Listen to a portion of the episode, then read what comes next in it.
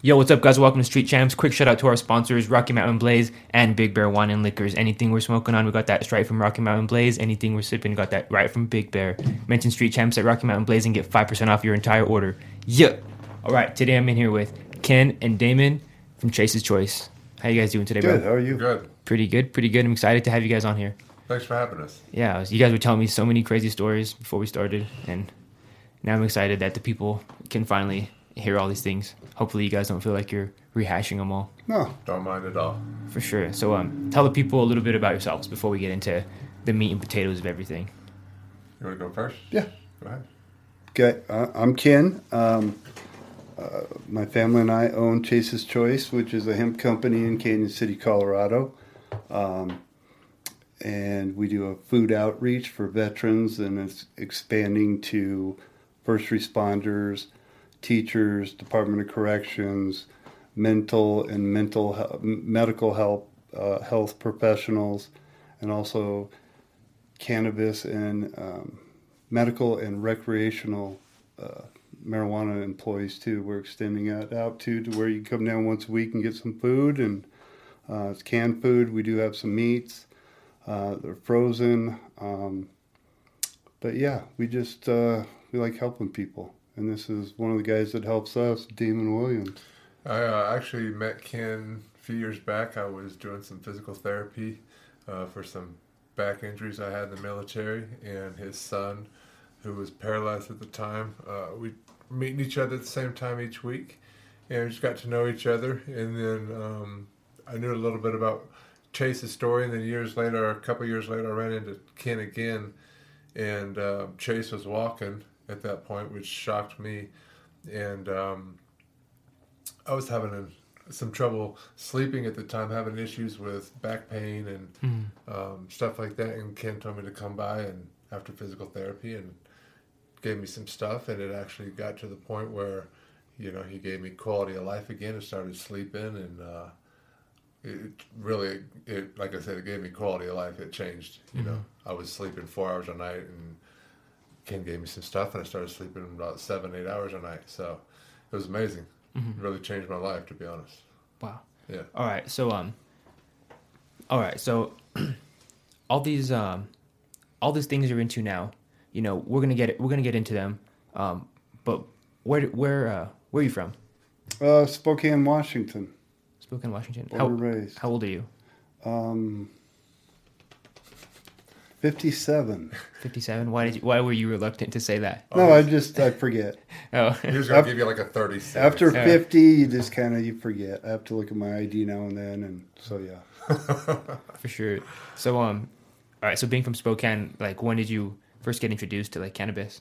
Uh, when I was 14 years old, Gonzaga prep, and uh, so never did it before. But I guess my locker partner in ninth grade was selling weed out of our locker, and I basically got expelled from Gonzaga. I had to go to public school after that. So, um, and I went to public school, and in 10th grade, uh, I smoked pot for my first time, and yeah, I loved it. Been smoking it ever since.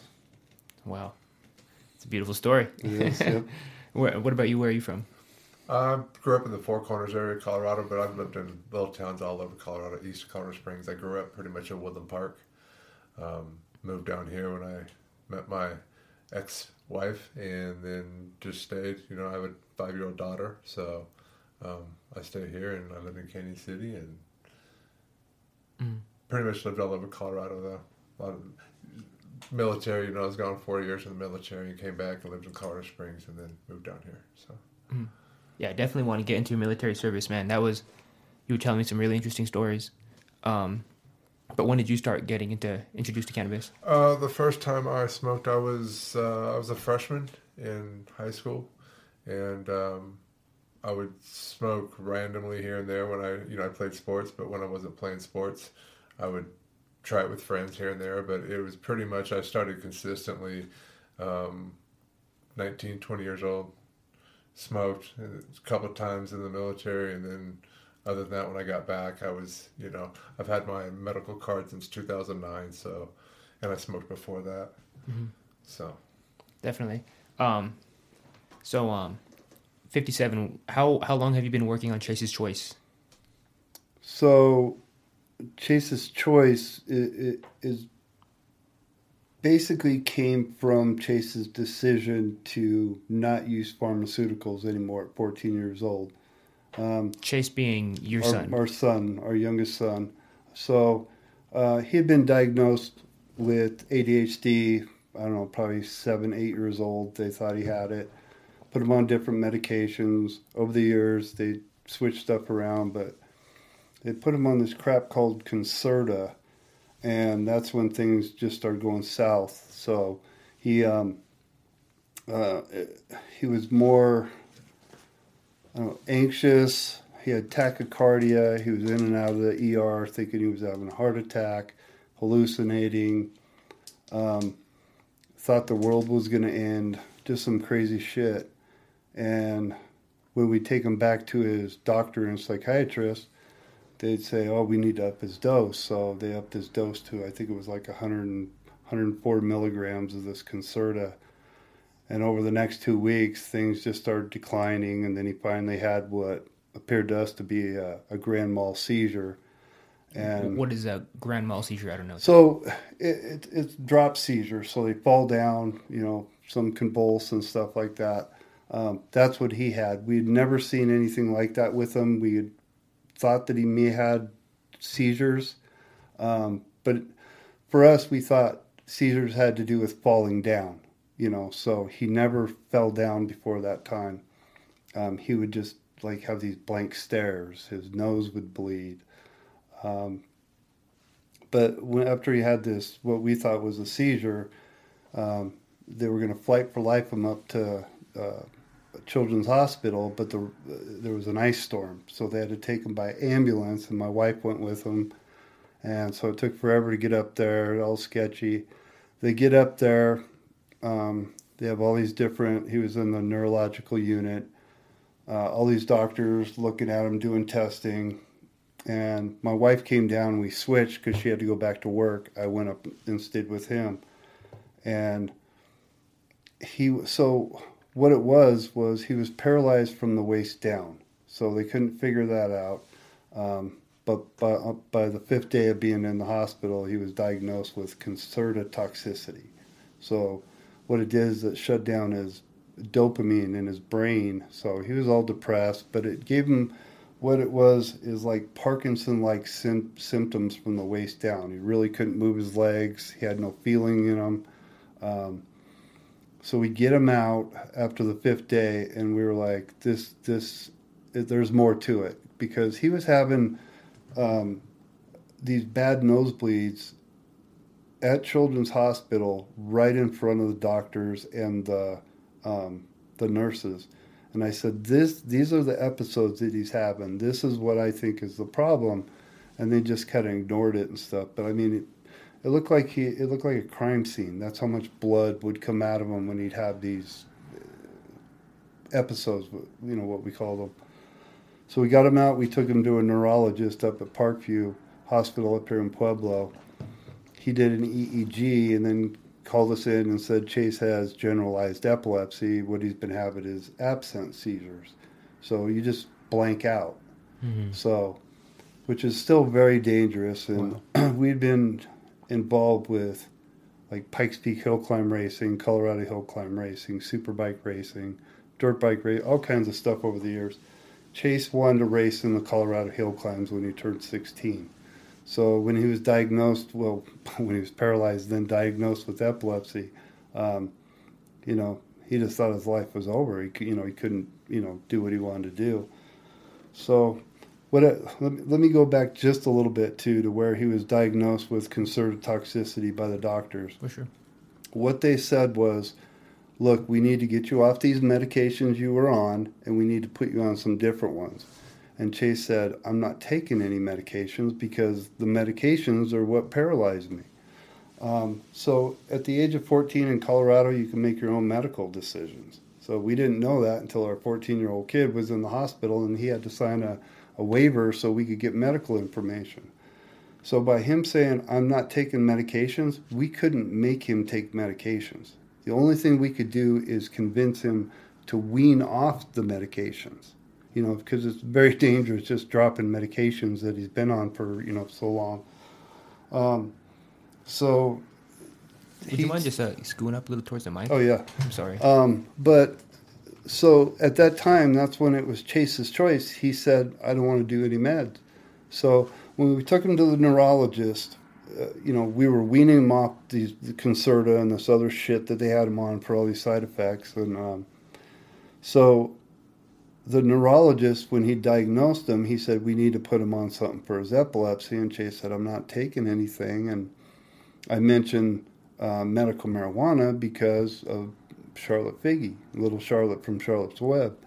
Um, so, just can you reintroduce the idea of a Charlotte for the people that don't know? so know? Charlotte was a little girl with Dravet syndrome. Um, her, her, family uh, linked up with the Stanley brothers, the people who developed Charlotte's Web, um, and it was helping her epilepsy. You know, she, I mean, she was having seizures all the time, and you know, got it down to just a couple a day and stuff. So it, was, it came out on the news. There was a big uh, series about um, Charlotte, and uh, so we thought, what the hell? We're in Colorado. People are flocking to Colorado to get this stuff. Um, so we got him a medical marijuana card with our uh, with his neurologist signing off on it um, on, as one of the the doctors because you have to have two doctors for a minor. So I had my medical marijuana doctor sign off on them as his second signature. Um, so we got him this stuff. It wasn't even CBD. We uh, it was cannabis. It had some CBD in it, uh, but it was mostly THCA. We did a cold press um, to get most of the just the you know the the non psychoactive cannabinoids out of it. Um, it. It was a weird time when you get a medical marijuana card for a kid who is only looking for the non psychoactive part of it. Mm-hmm. Um, you know that's that's what most parents want. We, nobody wanted their kid to get high, so we were looking for the stuff that didn't get them high. Um, I just got lucky, you know, that we found. We, we had a lot of knowledgeable people around us because I'd been a mer- medical marijuana patient since 2010, you know, on paper. So there was a lot of knowledge, you know, knowledgeable people I could go to. Um, but yeah, we became his caregiver and started making him this stuff. And within four months of him being paralyzed, he was walking again. We ended up um, getting his seizures under control. It was really weird because he was still when he when they do a, a epilepsy test, a seizure test, the EEG on him. Um, he was still actively having seizures, but the doctor was talking to him. He was reacting, so he was like, it was weird. It was like it was keeping him at bay. He was still on paper epileptic, but they, the symptoms weren't producing themselves. So after a year of him being on medical marijuana and taking this stuff, being off all of his medications, um, you know, he didn't have to go into the doctors all the time. It, was just a one-year checkup with his neurologist, and uh, he would re-sign his medical marijuana card for him. So the the first year, after the first year, um, the doctor was amazed and he signed off on his card again. And Chase said, Well, if I'm doing so good, can I get my driver's permit? And we're like, Shit, he's going to be pissed that, you know, they're not going to let him drive with a med card and epilepsy. So this, doc, this neurologist said, Yeah, just don't tell the DMV, you know, because it's under control. You're a year, you know, they're not presenting themselves, but you have to be with somebody in the car with you and you have to be taking your medicine and you have to not be presenting any of these seizures. Mm-hmm. So we took him down, got him this permit. Wow. So a year later, and it was just me driving with him in a, you know, 80 horsepower, uh, 90 horsepower Subaru Legacy, you know, automatic and mm-hmm. stuff. Driving around, he goes a year. We call up his neurologist to get him to re-sign his card again, but also to say, hey, he got his he did everything he's supposed to do. Can we get him his driver's license? So come to find out that that neurologist got suspended for signing off on my son's medical marijuana card because it violated his DEA license to write pharmaceuticals because cannabis Schedule One. You know, so Oh my gosh! Wow. so we were like, you know, we we weren't. It wasn't like we were panicked that oh no, we don't have a neurologist because we have things. You know, things are under control and everything. It's more about so what do we do about the driving thing? Because I've been talking to friends of ours in the Colorado Hill Climbs, going, what does Chase need to get for him to race? And they said, uh, they said either his neurologist and his pediatrician need to sign a letter saying no, it's perfectly fine for a 16 year old epileptic kid using mar- medical marijuana to drive, let alone race. And uh, they said, um, when you put it that way. yeah, or he just needs a Colorado a valid Colorado state driver's license. So last thing this neurologist said, as long as he's taking his medicine, seizures seizures aren't presenting themselves, and there's somebody in the car with him, you know, he can he can drive. So we got him his driver's license. Two weeks later, we put him in a 750 horsepower Pikes Peak hill climb truck and put him in the Colorado hill climbs. So he raced Wow. three times. The last one, it was he was a he like he was the driver. He co-drove the first two, um, but the last one he he actually drove, and it was an off-road extreme, and he ended up taking um, second place. He got second place in it. Blew the tires. I mean, it was five runs over two days. Every race, he blew out a front tire, but he still made it through the finish line. So um, then we just, oh, and here's the other thing about that. So it was hard enough getting an epileptic kid, you know, uh, allowed to race, but one that's using medical marijuana. So we, when when I put the idea out there to a lot of our friends and stuff, um, they're like, "Oh hell yeah, we'll sponsor him. We'll we'll sponsor him." Because in the back of their mind, they're like, "There's no fucking way anybody's gonna let the kid like that race." Yeah.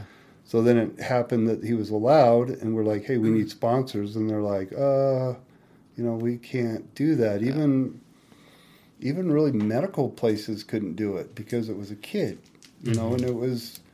But we got we got some sponsors, um, and put it out there. He had pot leaves all over his truck. You know, he was the cannabis kid. You know, Freedom Farms, and Wow. um, How old is Chase now? he's just turned 21 in November. Wow, you So turned he- So he was 16 when he started racing. Then at 17, um, we put him in ice racing on a Pikes Peak hill climb quad in the uh, in the bare tire class. He'd never really rode a quad. You know, he was. We had to teach him how to ride a quad be, just two days before the first race. There was like five or six races, and uh, so he finally figured out how to, how to shift. And then you know he taught he was taught how to one day how to ride on dirt. Then we throw him on ice and with bare tires on it in a really high horsepower quad. And at the end of five weeks, he ended up the state ice racing champion for his class. So Wow. he was railing it. What what was the um what exact mixture was he taking that got him out of the wheelchair? So Um, that was more of a THCA and CBD. So when we first started, like I said, we really couldn't get access to like a Charlotte's Web, and there really wasn't a whole lot of hemp, medical hemp out there. There was industrial hemp, but it was really, you know, it just it wasn't medicine. Um, so we were pretty vague about what we were giving our kid, you know. And in racing, at these events, people were like, "Hey, I want to try that." You know, a lot of them at first were thinking, "I want to see if this is getting them high." You know, that's I think what the initial thing was. They wanted to try it and see if they got high. they come back an hour later going, "Hey, my knee doesn't hurt as bad," and um, my anxiety is not as bad. And then it just turned into different things. I did not make this stuff for anything other than helping Chase's epilepsy.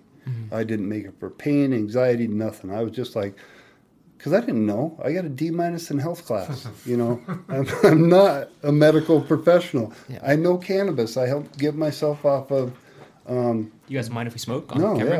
yeah. Not at. I was on Vicodin and Percocet and Somas for 25 years while I was doing bail bonds. You know, and nobody had a problem with it. But I was also just adding marijuana to it. So I, I was just compounding it, you know. My pain receptors were not, you know, it was none of this shit was working for me. Mm-hmm. It's when I had to get off all my medications after being on it for 25 years.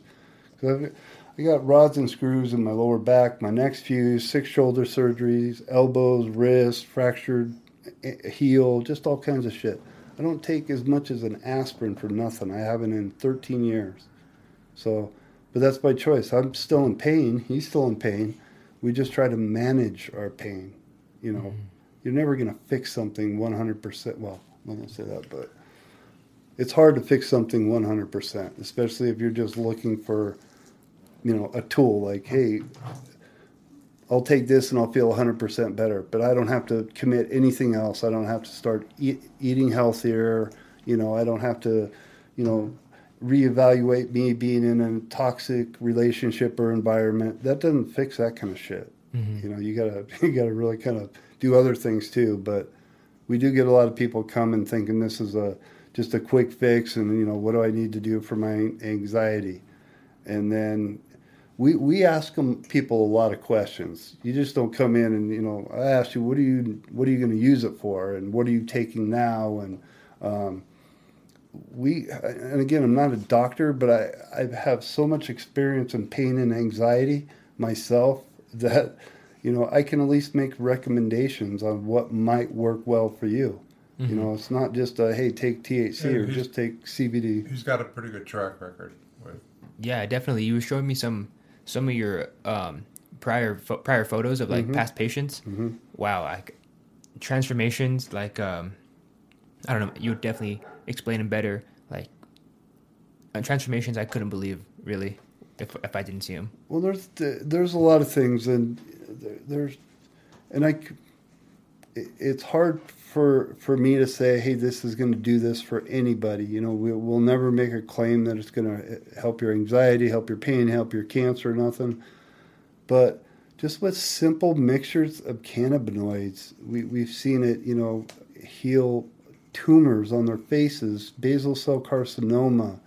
Um, breast cancer. I mean, there's just all kinds of stuff that by accident, just people coming to us, trying different things that we have, it it has been very beneficial to people. Mm-hmm. So Yeah, Trial and error. it is. Find And out I, what works. again, you know, I, I don't make any claims that I have any medical, you know, experience or anything like that. But with this stuff, I'm just proving a point. Anybody can do this. Mm-hmm. You just got to understand the simple, you know, um, processes. You know, like infusing it. You know, whole plant, plant infusing, um, distillates and different things and stuff. Not, it's not one one size fits all or one product fits all. Everybody's different. We all require different doses yeah. and different cannabinoids. you know, as far as usages and stuff go, um, what what what would you say that you definitely use it for most? Like, So when I met, or when I got a hold of Ken, he actually, I, I hadn't talked to him in like maybe a year and a half, right? And um, I just didn't even think about, you know, I hadn't seen him in physical therapy because I stopped going and then I was going to a different place.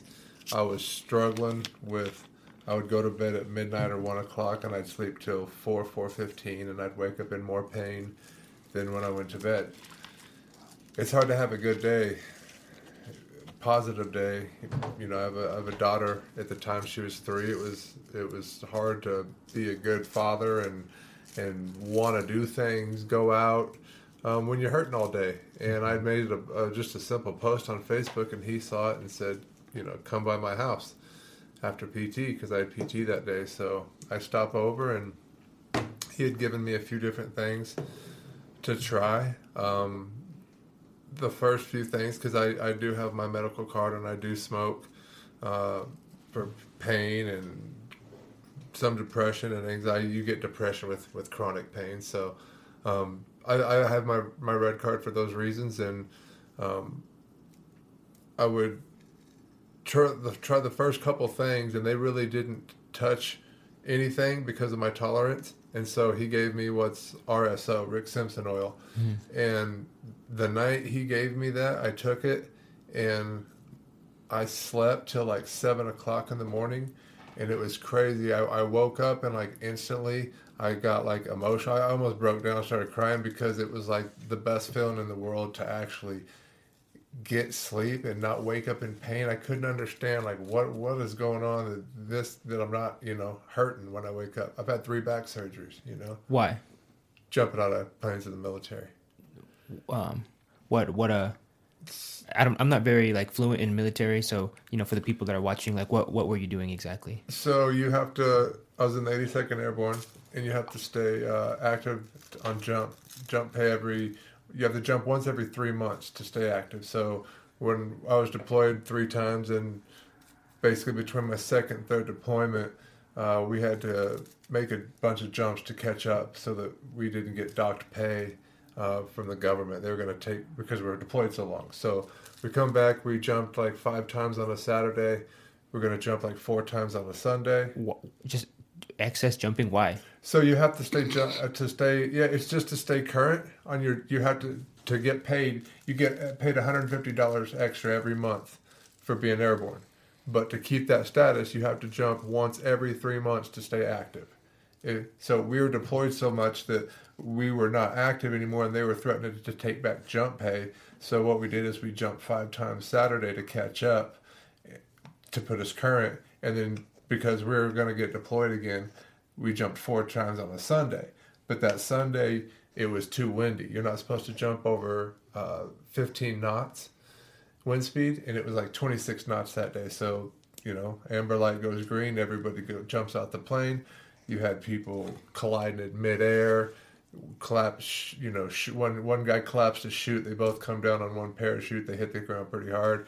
I caught a, a gust of wind, and it actually it's a weird feeling to be falling, and then you feel yourself get picked up, right? So I wind started picking me up like this, and then it died, and I just started swinging, right? I'm like doing this pendulum thing, and I'm coming down, I'm coming down, and I was horizontal, and i see the ground coming, and I start to panic, right? I flail a little bit, and the first thing that hit the ground was my left knee, and that blew my L5S1 disc, but I didn't know it. So they sent me to physical therapy for my left knee for supposed to be going for three months or four months, but they about two and a half month mark, I found out we're getting deployed for the third time, so they cut physical therapy sh- short, deployed me a third time, and I was having so much uh, so much sciatic nerve pain going down and all the way down into my almost my Achilles, and I was a commo guy, communications guy, and so instead of going forward and doing my job, I stayed back and ran the TOC for my my platoon sergeant. Let me do that. So he pushed forward. I stayed back. I did like a seven month stint on my third deployment. Came back, had six days to clear and get out. They screwed up my DD 214, all this stuff. They didn't give me an outgoing physical. They didn't know about all the pain I was dealing with. So it was about a year, almost, it was 11 months of, of basically getting fired from jobs because I couldn't perform because of the pain I was in. I finally went to the VA and found out that I had, you know, blown L5S1 disc. And so the following, that was in November of 2005. And then June 2006, I had my first L5S1 laminectomy. VA screwed it up. Three months later, I have my second L5S1 laminectomy. They botched the second one. I spent the next 10 years really just having shit quality of life, not being able to do anything lost friendships over relationships. I mean, you name it. And um, finally, when a lot of people don't like Obama, and I, I understand, but he's the reason that I'll ever always respect him for the fact that he signed the Choice Care Act, and that enabled vets to seek outside medical attention from the VA. So when that happened, I showed up to get back surgery. to Show this guy I had all the doc. He said I was the first guy in 27 years of being a doctor that ever showed up with. I had the the authorization from the VA for a ninety thousand dollar back surgery. The list of everything I have tried. Like I had everything he was going to ask me for in a binder, and presented it to him, and he's like, "Holy crap!" He's like, "You're ready for surgery." This never happened. So, I had my L5S1 um, fusion with him, and that was done by a civilian doctor, Dr. Sung, and he's the guy that really like fixed me and gave me back quality of life. So I was able to be a dad, and you know, I spent the last the ten months before that in a recliner. You know what I mean? Ex ex wife come and her mother coming home at lunch to make me a sandwich and, and take me to the bathroom, put me back in the chair, do the same thing when they came home from work. I slept in that recliner because I couldn't move. I, you know, I blacked out one night trying to get up and go to the bathroom because I didn't want to bug my wife, and I ended up on my face on the in the recliner or on the chair, uh, you know, six feet away. I don't even know how I got there. My wife's pull. I'm having a dream like I'm drowning, and my wife pulls my face up out of the couch you know, like tell me to breathe, waking me up. I was like just sheer pain. But all that led me to, you know, dealing with that and it doesn't allow you to sleep and all that other stuff. Fighting the VA for physical therapy, you know, everything's a fight with the VA. Um, so they, I spent the first four years when I got back, they had me on uh, 11 pills in the morning, 11 pills at night, and seven during midday. And me being an idiot thinking the VA has my, not knowing the VA, I mean, some people have good experiences with the VA. I, I really don't. Um, thinking I would have a good, ex- uh, uh, do what they say because their interest is you know, my interest.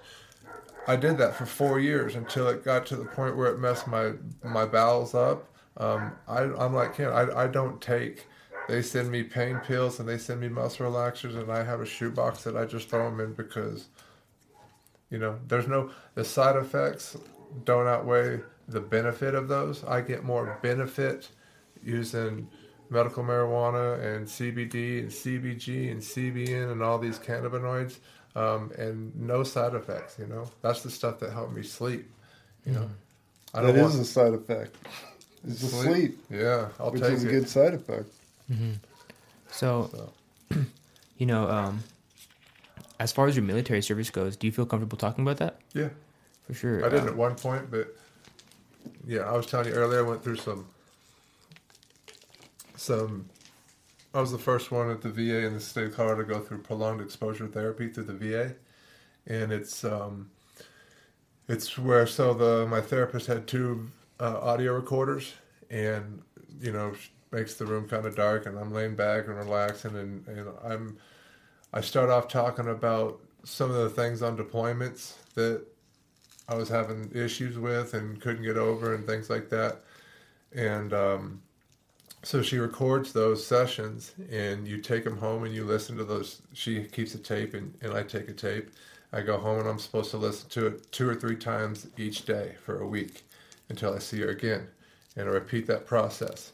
So after, you know, a couple weeks go by, a month go by, you start realizing that the tapes that were originally like three minutes are starting to become like four and a half minutes, five minutes, and then as you keep going, like two months in, they're like nine minutes, eleven minutes, and it's because you're you recount all these things that you went through and you saw and things that happened on deployment, and you start to divulge, you know, give out more details, and that's why the the length of the tapes go by, and then it gets to the point where you really um, talk you know those are things that nobody wants to talk about. I did i would cry sitting in my apartment by myself listening to these tapes i didn't want to do it you know what i mean but listening to those things it's it's healing and it's progress and it's it's how you get over the things that you're not proud of you know what i mean and um, like I said, I, I contribute that PTSD therapy, prolonged exposure therapy. I, I contribute that to probably saving my ass and the reason I'm here today.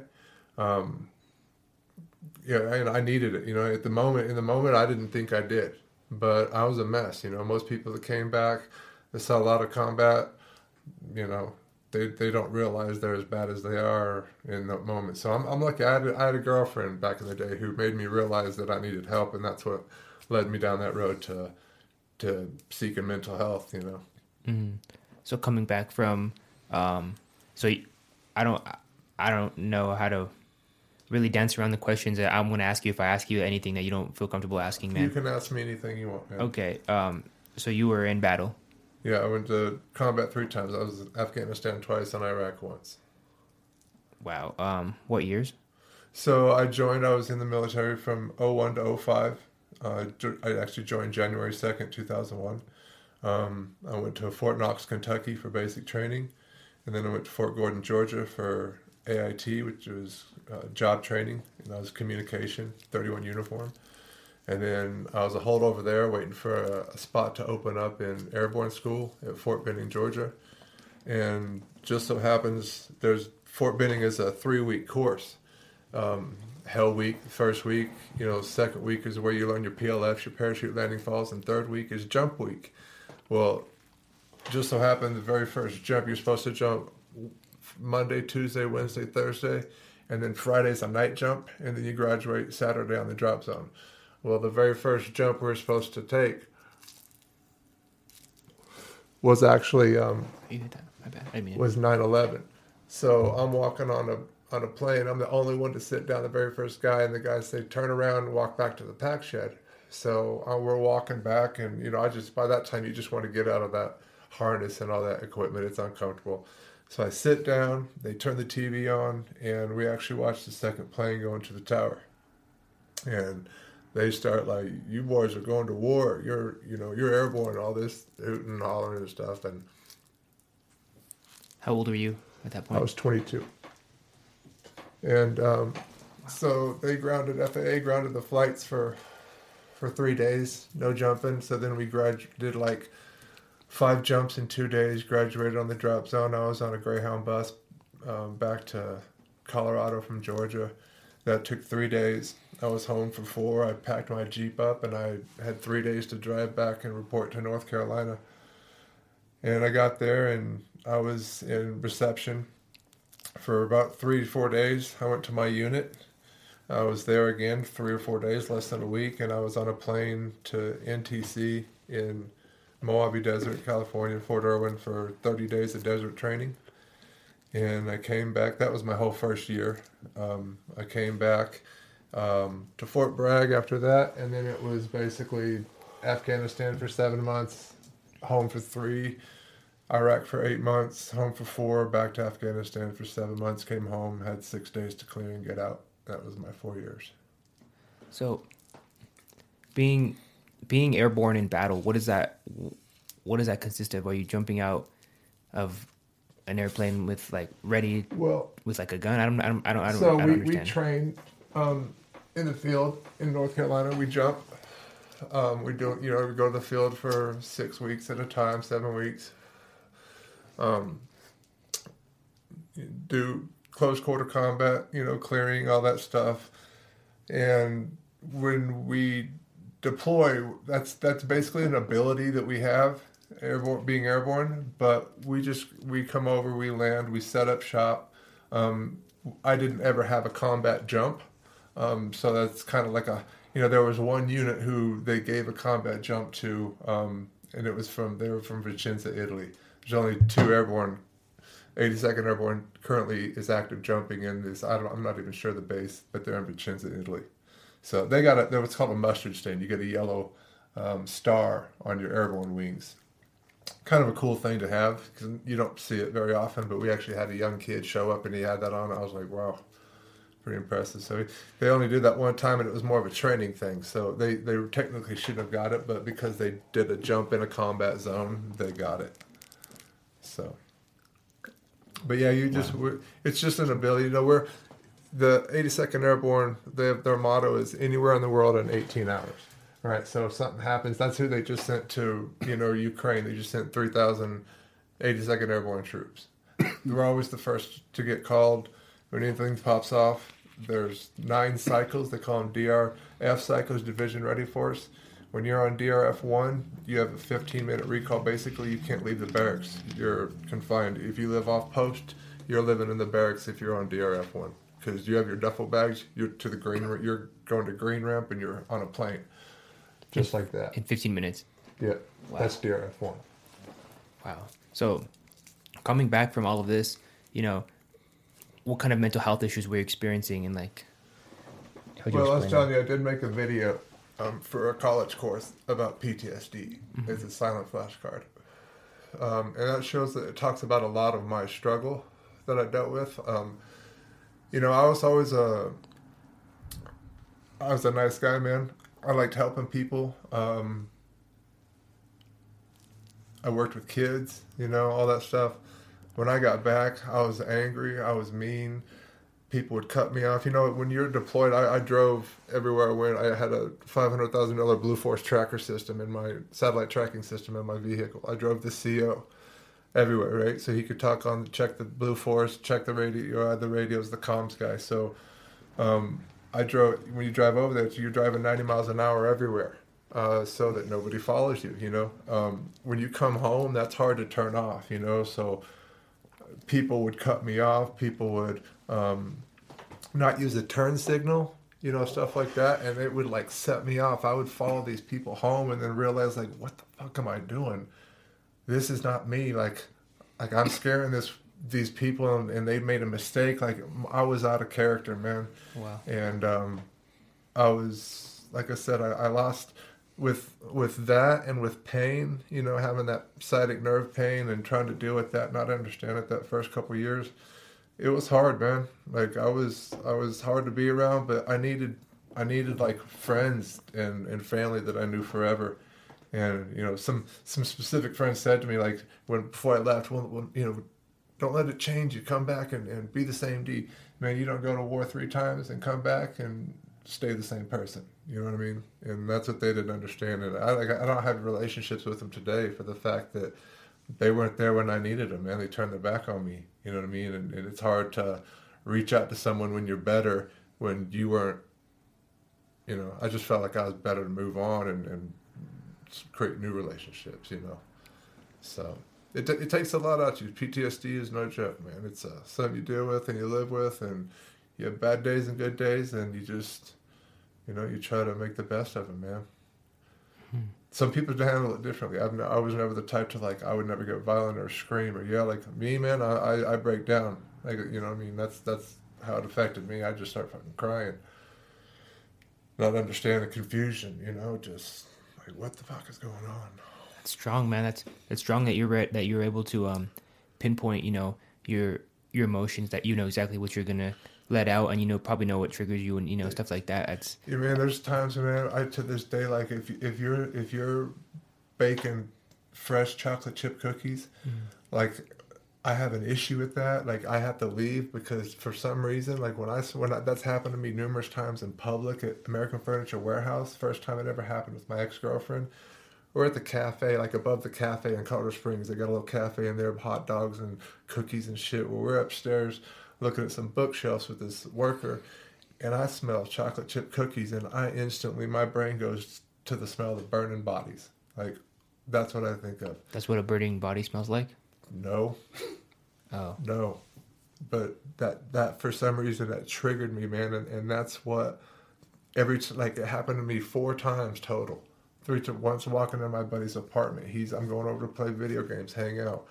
You know, I'm like 27 years old. I open the door and just chocolate chip cookie in my face, man. I, I mean, I, I couldn't shut the door before the tears were already running down my face, right? And he's like, text me like, "Where the fuck are you? What happened?" I couldn't even explain to him, man. I mean, that's that's it messed me up. You know what I mean? Like going through stuff like that, and it's hard. You know what I mean? Like therapy, but that therapy it saved my ass. It really did. Mm-hmm. Getting a dog, you know, my dog Levi, he's you know, big part of recovery for me, honestly. Gives you purpose, you know what I mean, when you feel like there's none for you when you come back from that shit. So, yeah, having a dog, my mom kind of grew up with Basset Hounds, so I was like, I'm gonna get a Basset Hound. My brother had one, and the guy had one left, and he's probably, you know, another best thing that I ever did for myself was get him. I agree, man. You know, ZZ makes her appearance every now and then. You know, that's, yeah. I love I love animals. You know, animals definitely will. They help for sure. Um, wow, man, that's really powerful story. Um, so, as far as like um, your cannabis use, you know, for for your uh, mental health issues, you know, where does um, where does like your product regimen go? Like, what what are you consuming on a on a day to day basis? Well, I mean, I used to have real bad muscle spasms and twitches, like all throughout weird places, sides of my eyes and my face, back sides of my arms, knees. Why? I, I don't know, man. Just uh, you know, it was it. I think it's ner- I have a lot of nerve damage. Um, like I said, I suffered for almost eleven years between my second and my third back surgery, and I'm dealing with a lot of permanent issues because of that. That the VA just think once you know, oh, we, we put a, a cage in there. We or, I mean, a, a civilian doctor put a cage in there, and he had a fusion. They think I should just be be good.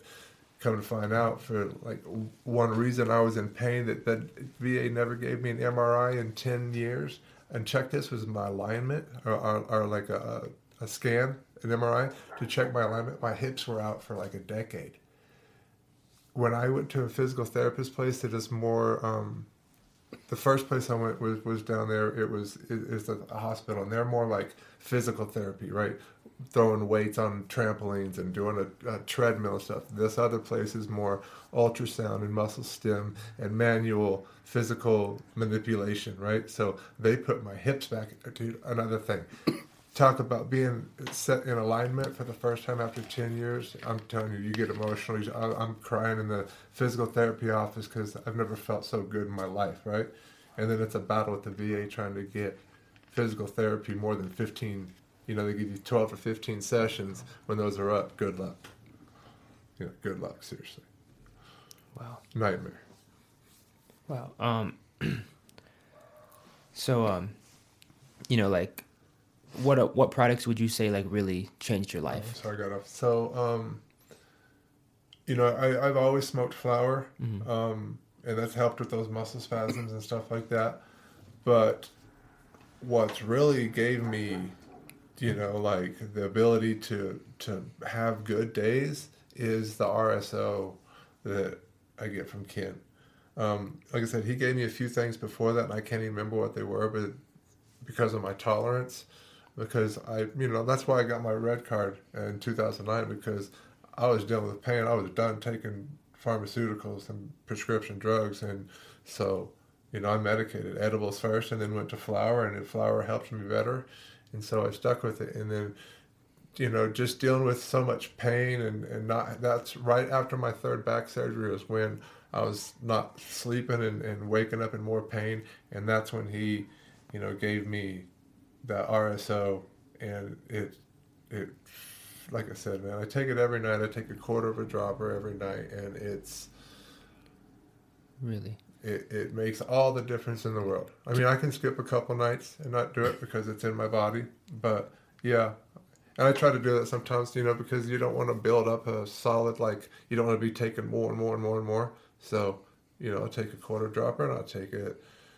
Sometimes I won't, you know, every about three days is kind of like what's good. Can you explain what a RSO is, real quick? Well, it's just a it's a ethanol extract, and um, yeah, it's just whole plant, everything in it. Um, it's, it's pretty crude. I mean, it's it's pretty simple to make if you use you know small amounts. Everybody wants to make huge amounts and stuff. You can make small little amounts for yourself, for a friend. Um, but yeah, you could do it with cannabis or hemp. Um, when I prefer doing 50-50 or something like that, but you know, you can get it at the Blaze, can't you? Can you get Yes. see? So Mention Street Champs and get five percent off that RSO. that's what I'm saying. It's simple. It doesn't. It, it's simple to get. You can go to the Blaze and get it. You can, you know, people make it. You know, um, it- that's how it all started. I mean, we had to fend for ourselves as medical marijuana patients um, when it first started. There's a lot of good dispensaries, um, you know, medical marijuana dispensaries that were helping us out, and they didn't really know everything either. They were just you had could get more there. You know, you could get more and you know higher potency and. But what it really comes down to dosing. Everybody's different. Not everybody, you know, RSO works for everybody. Not CBD doesn't work for everybody. Um, we all are gonna, all three of us are gonna require different amounts of cannabinoids, whether it be CBD, CBG, CBN, THC, you know, whatever. But um, that's what I think what's cool about today is that you can get isolates of pretty much anything, and you can make your own bases, a whole plant base, and mix them together. If you need more CBG, then put in another 300 milligrams of CBG into your one ounce tincture. You know, but CBG may not be what I need. You know, I may need CBC or you know something else. There's there's so many cannabinoids to work from. CBD and THC are not um, the only cannabinoids out there. They're just the most recognized and more understood than any of the other ones. But you know, we're finding THCA, the acid form of THC. You don't get high off of it, but you do feel good when you take it. Um, but if you heat it, then you'll get high as shit. So it's like one of my favorite cannabinoids. But yeah, there's a lot to it. But then again, it's pretty simple with what how far we are now. You know, when we started doing this, we didn't have all these options. You know, there was make it yourself or get it from Charlotte's Web or or Haleigh's Hope or something like that. But there was these waiting lists, so a lot of us had to fend for ourselves. And then when we start getting some um, good progress out of this stuff, people start coming to us. You know, we are not experts in any, you know, in, in any way. We got really lucky um, because we lived in Colorado, had access to stuff. Um, I was a medical patient, so I could go get it anywhere and make stuff for Chase. Um, but it's really cool that, you know, I, I, still remember my guidance counselor saying, "You're not going to get anywhere in life smoke, sitting around smoking weed," and here we are. I mean, at least I made it to a podcast. And yeah, you know. so what do you think oh, now, no. mom and dad? No, my, my mom and dad actually are customers of ours, and they do take THC. They um, live up in Spokane, Washington, but it's just for sleep. But yeah, his dad used to, you know, his command sergeant major used to give him grief about weed, so now he's getting it from. Yeah, I definitely was the the green sheep of the family. I mean, yeah, since tenth grade, you said. Well, yeah, since 10th grade. And literally, I think what's funny is when I got asked not to come back to Gonzaga Prep School, um, it's a Catholic school. Um, I had I had never smoked weed, but I was I was convicted, you know, for selling weed out of my locker. Yeah, you know. What was your locker's neighbor's name? Bob Butabo. Bob Butabo. It wasn't my neighbor. We shared a locker. You know, oh, we sucks. yeah. So he said it wasn't his, and uh, wait, let me take that back. It was Bob something. I, you know, I may not. I'll delete that. Yeah, but um, but yeah, I, I was pissed off, um, because you know, I don't know, because I didn't do it. You know, I did not do it, and then I started doing it when I went to public school because it was everywhere, and probably if I would have known Bob had it in his locker, in our locker, I probably would have started smoking it. Probably would have taken. I would have taken it. I, he hit Bob. it pretty well. I didn't even know what it was. in his lunch pail. You have oh. no impulse control in high school. I think oh my god, yeah, how funny. Um, oh, but right. no, and you know you can abuse any substance. You know, weed. A lot of people smoke way too much weed uh, dab way too much. They build up too much of a tolerance for it, and then it quits working for them, and they're just wasting their money.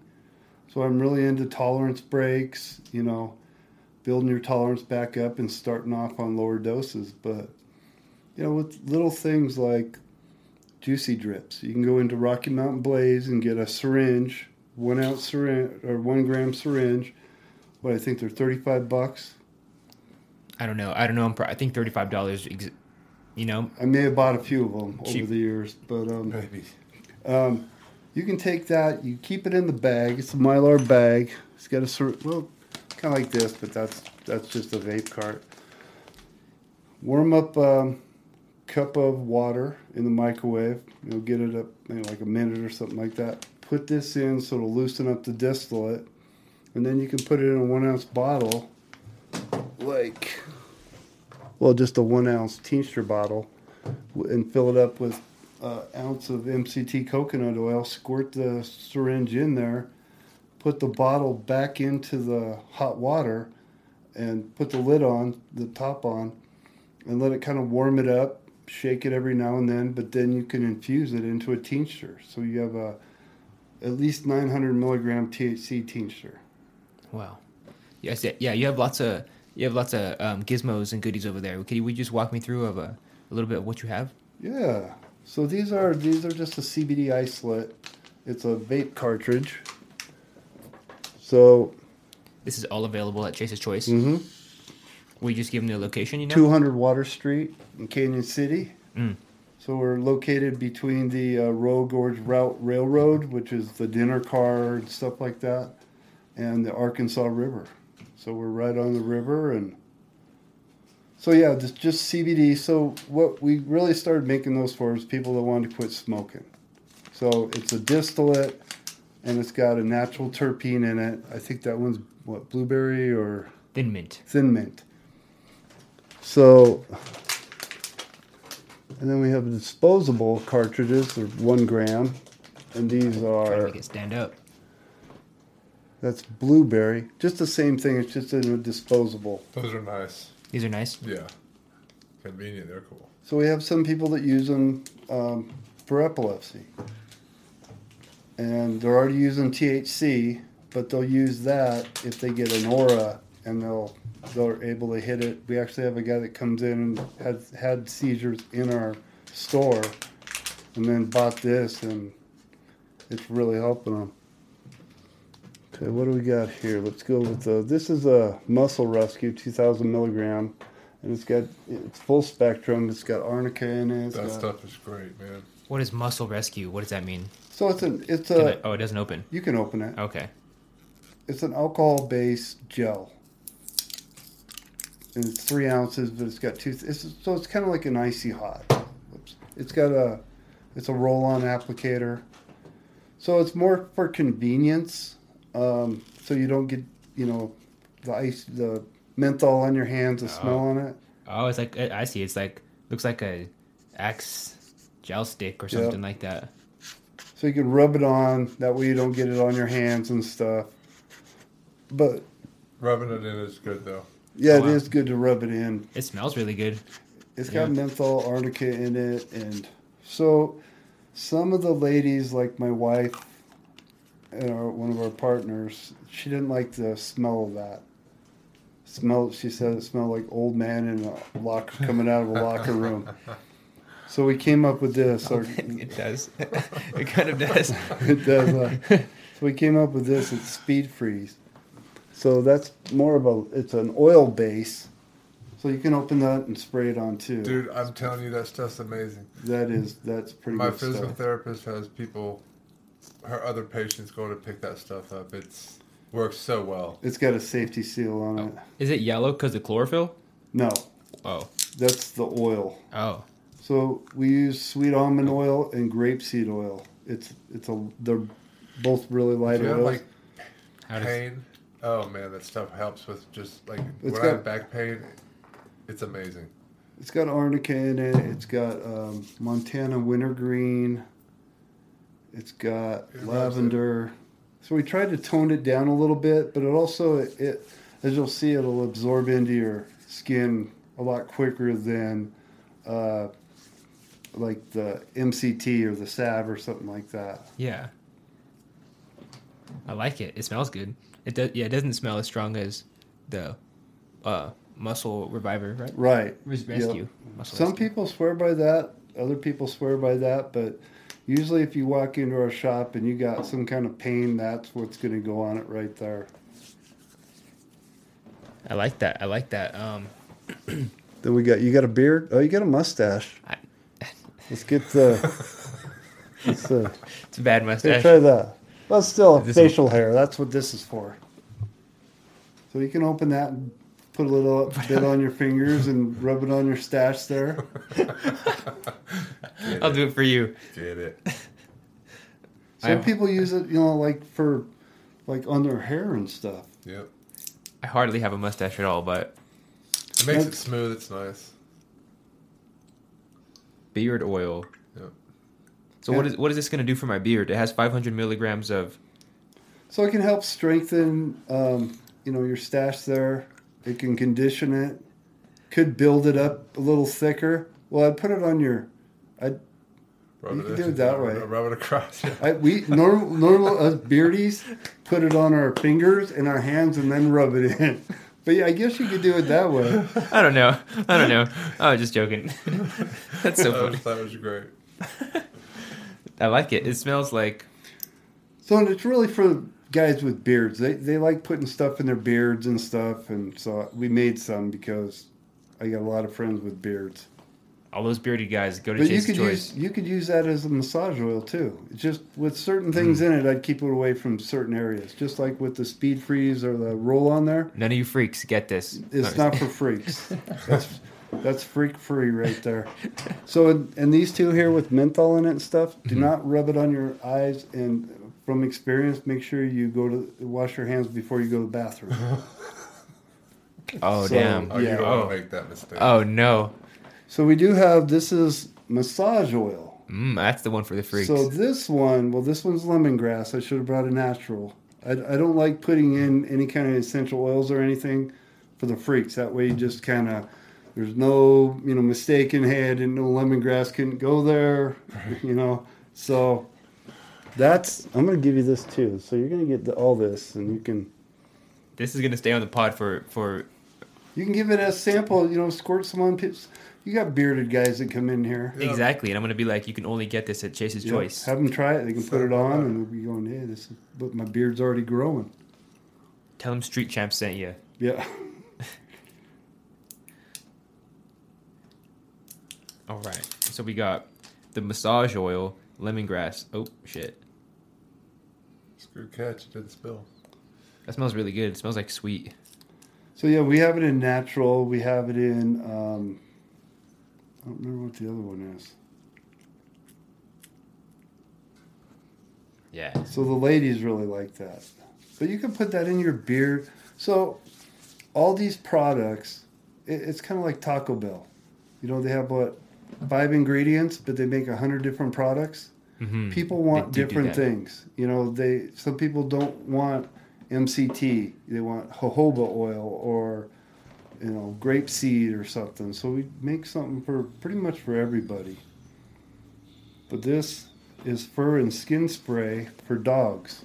Oh wow, really? What about cats though? You can put on cats too. Okay, cat was easy. Get I ready, just said for Casey. dogs. Yeah. It says pet on it, so anything that you can pet, you can put it on. Well done. well, I mean, yeah. You get all sorts of questions with that. Now that would actually that's like that would be freak approved right there too because there's no essential oils in it. You furries. Yep. Furries. Yeah. Yeah. Yep, there you go. All right. Yeah, that's that doesn't smell like anything. We try to make things as simple as possible. We have every one of our products we make, we have it unflavored or unscented. You can get it that way. So I could put this on my skin. hmm I feel like you know when you drink too much wine, you have to Wait, like clear you your palate. on? My, Oh, my okay. hand. Oh, I have to like clear my hand off because it has like a bunch of other products on yeah, I guess you could use it down there too. I mean, Come on, I'll be back. Uh, it's not coming out. Maybe it's not on all the way. Oh shit! oh fuck! It just like squirt. Oh no, you getting your mic? no, I don't think so. Uh, I think it got over there. yeah, I think it went on the table right there on the corner. Yeah, that's cool. Thanks. So the pet one, yeah. So what is it gonna do for my pets? Just calm them down? So that right there is more for like um, skin irritations, you know, cuts. It's it's more of a topical. A lot of people, it's hard to rub something on a an animal that's you know like guarding, like mange or something like that. Um, but yeah, it's for skin irritations, little cuts, abrasions, Okay, okay. Their So- paws, you can put it on their paws. yeah. You know. Does it have um what what exactly is in here? So that is. Let me see it. I think this one's the.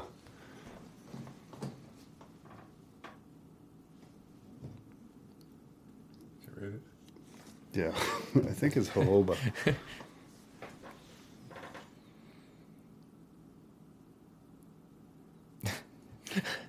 Uh, That's the thing, though. We have to put all this information on here. I, me coming from a very gray area over the years as a caregiver. Is that what it is? Oh, it's right here. Hold on. Yes, what, Jehovah, Jehovah, jojoba.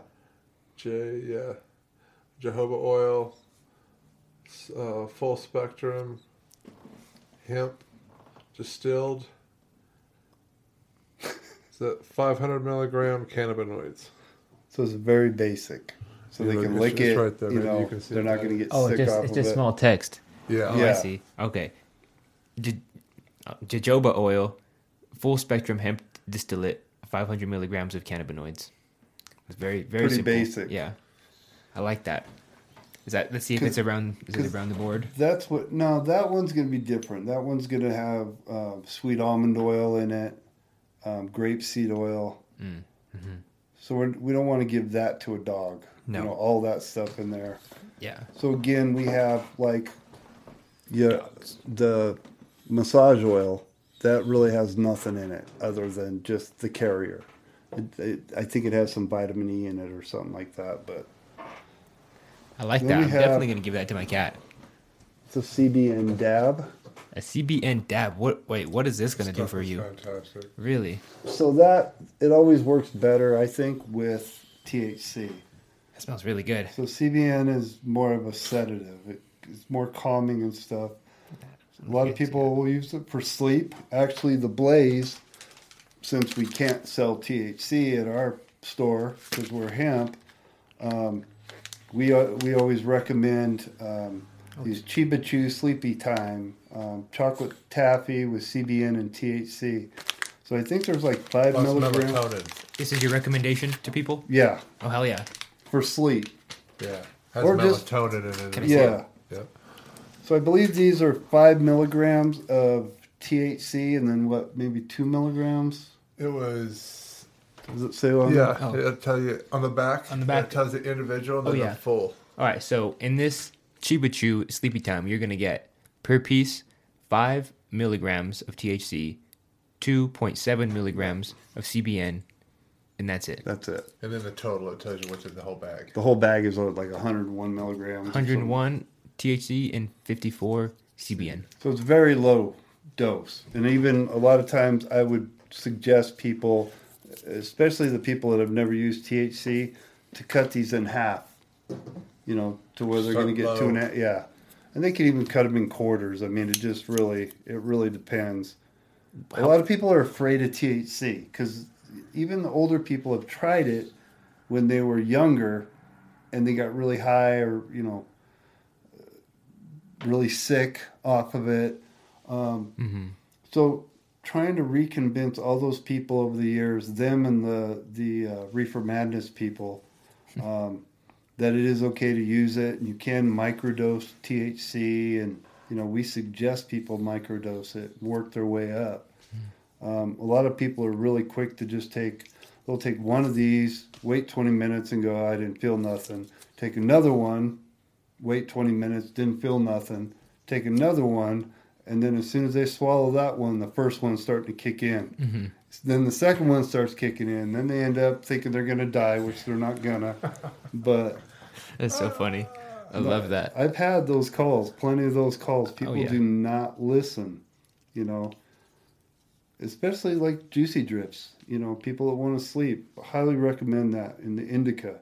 I want to. I want to talk to you about these um CBNs real quick before we, we get off all these topics because you're handing me a, a lot of different uh, products here and you got a lot of good stuff. Honestly, I'm I was I- I went to your shop yesterday. Yep. And my like if I'm being honest, my toilet got fucking wrecked. yeah, whoever shot a podcast here and fucking wrecked my toilet. fuck you. Straight up. Yeah. We're gonna find it out through DNA testing. exactly. But um, no, you know, I didn't have a chance to browse all your all your selection. So um, how how do you make these raspberry? Like, is So that's a it's a natural terpene that our that our lab resinosa makes up for us. So those are all uh, isolates. So I used to be a big, you know, I, I didn't really like isolates. I was a whole plant kind of guy for years. And then once I started realizing that these are really good to have, like if you're dabbing THC a lot, you can throw in the CBD or the CBG. Uh, I don't know where the CBG is. CB? I got the CBD pineapple, Here's a- orange pineapple. Yeah, I'm really awesome. interested. Here's This, CBG. this looks like um, That one's my favorite. looks like I- how would I even explain it? Not honey, not at all honey. Like I don't even know. Like just water with a little bit of yellow in it. Do you got a pen? A dab pen? I don't have a dab oh pen. Oh man, do I got? Oh, hold on. I think I might have brought one or two. What do we got here? Oh, Oh shit! You What's can that? get these at Chase's Choice, the uh, things are badass. Lookah Seahorses. So you just hold it down as you're hitting on it. It's already got a little bit on it. Oh wow. Okay. And you just want to dab it in there a little bit. All right. So I'm about to hit just straight CBD. Straight CBD. And you can see through that glass part if you know. So there is THC on the tip of that one, so Okay, that's you- chill. it's going to be a, a CBD THC hit. It's ready. It's ready. see- All You right. just got to hold the, the that pin button. down. Oh yeah, yeah, yeah. Yeah, that- Sorry. yep. All right, guys. Let's just see straight CBD. Just dab, touch up and down. Yeah.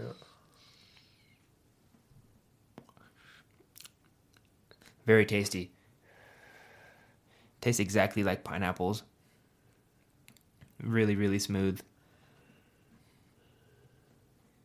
Yes, I'm a fan. That's so we really try good. not to throw too many, you know, too much terpenes in it because then it gets rough on your throat. We're trying to keep this as bearable for anybody that wants to use it because there's a lot of people that have been smoking for years and they would rather. Oh, hold on, you can try the other ones Oh, too. oh hell yeah! Okay. There's the what's this one? CBG. We're Yeah. gonna get you forgetting everything. Yeah, the CBD orange pineapple definitely a recommendation. Even though that was the first one I tried, It's it's good. still a recommendation. So it's good for you know the, the pot guys that, that aren't used to these cannabinoids because we're most of us are used to just THC.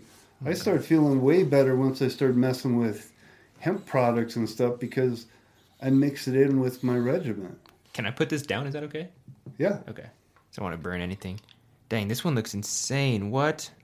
Why does it look white like that? so that's from an isolate powder. What? Wow. That is insane. I, I honestly thought something was wrong with it. No.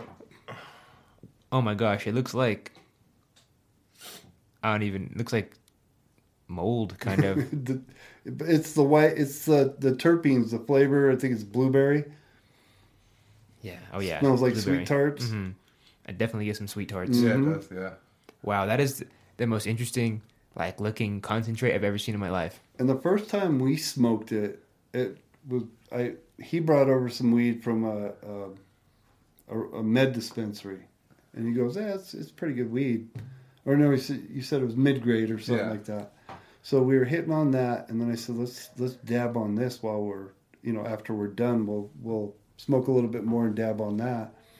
You just get a different feeling. It's like an enhancer. Really? Yeah, Wow. All right, so could I try it? yeah. Oh wow. All right, I'm about to hit just isolated CBG. It's ready. Okay, next door one's in. I think there's a little bit of pineapple left. Wait, Yeah, Probably. might want to take another one. this one's for science. R and D, baby, R and D.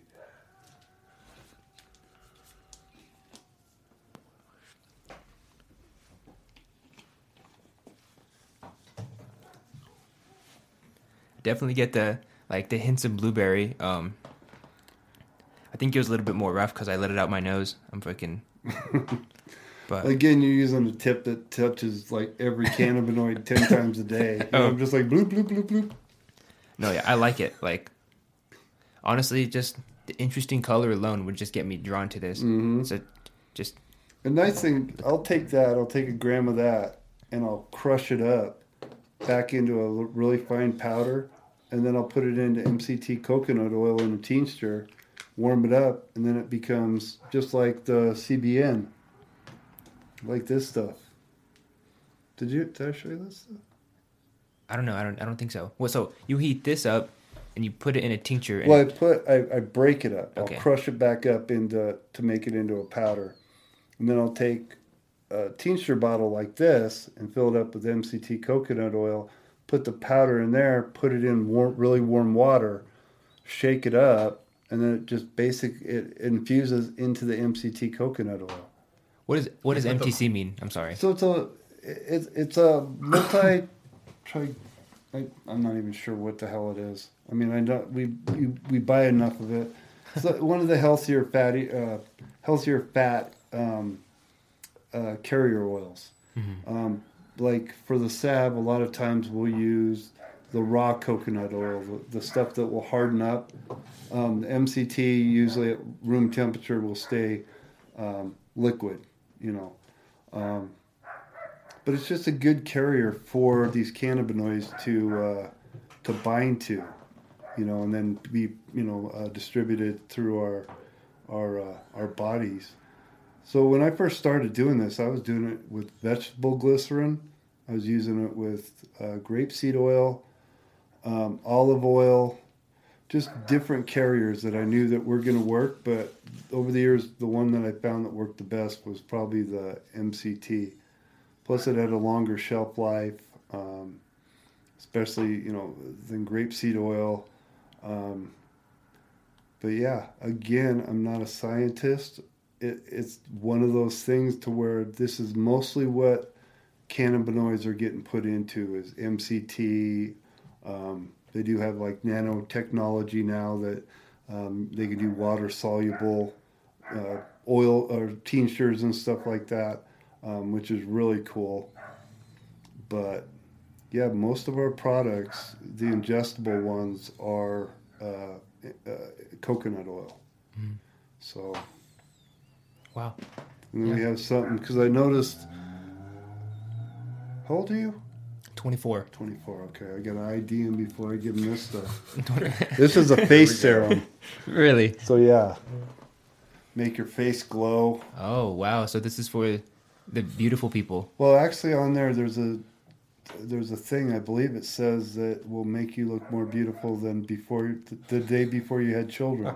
Oh wow. I, I, I So be careful with it. That's why you know I was wondering. I'm like, do I give it to this guy or? you've earned it. Is this?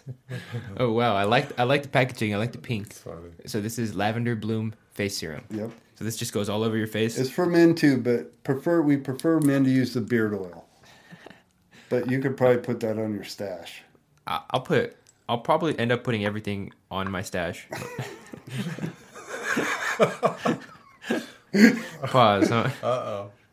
Yeah, it smells like.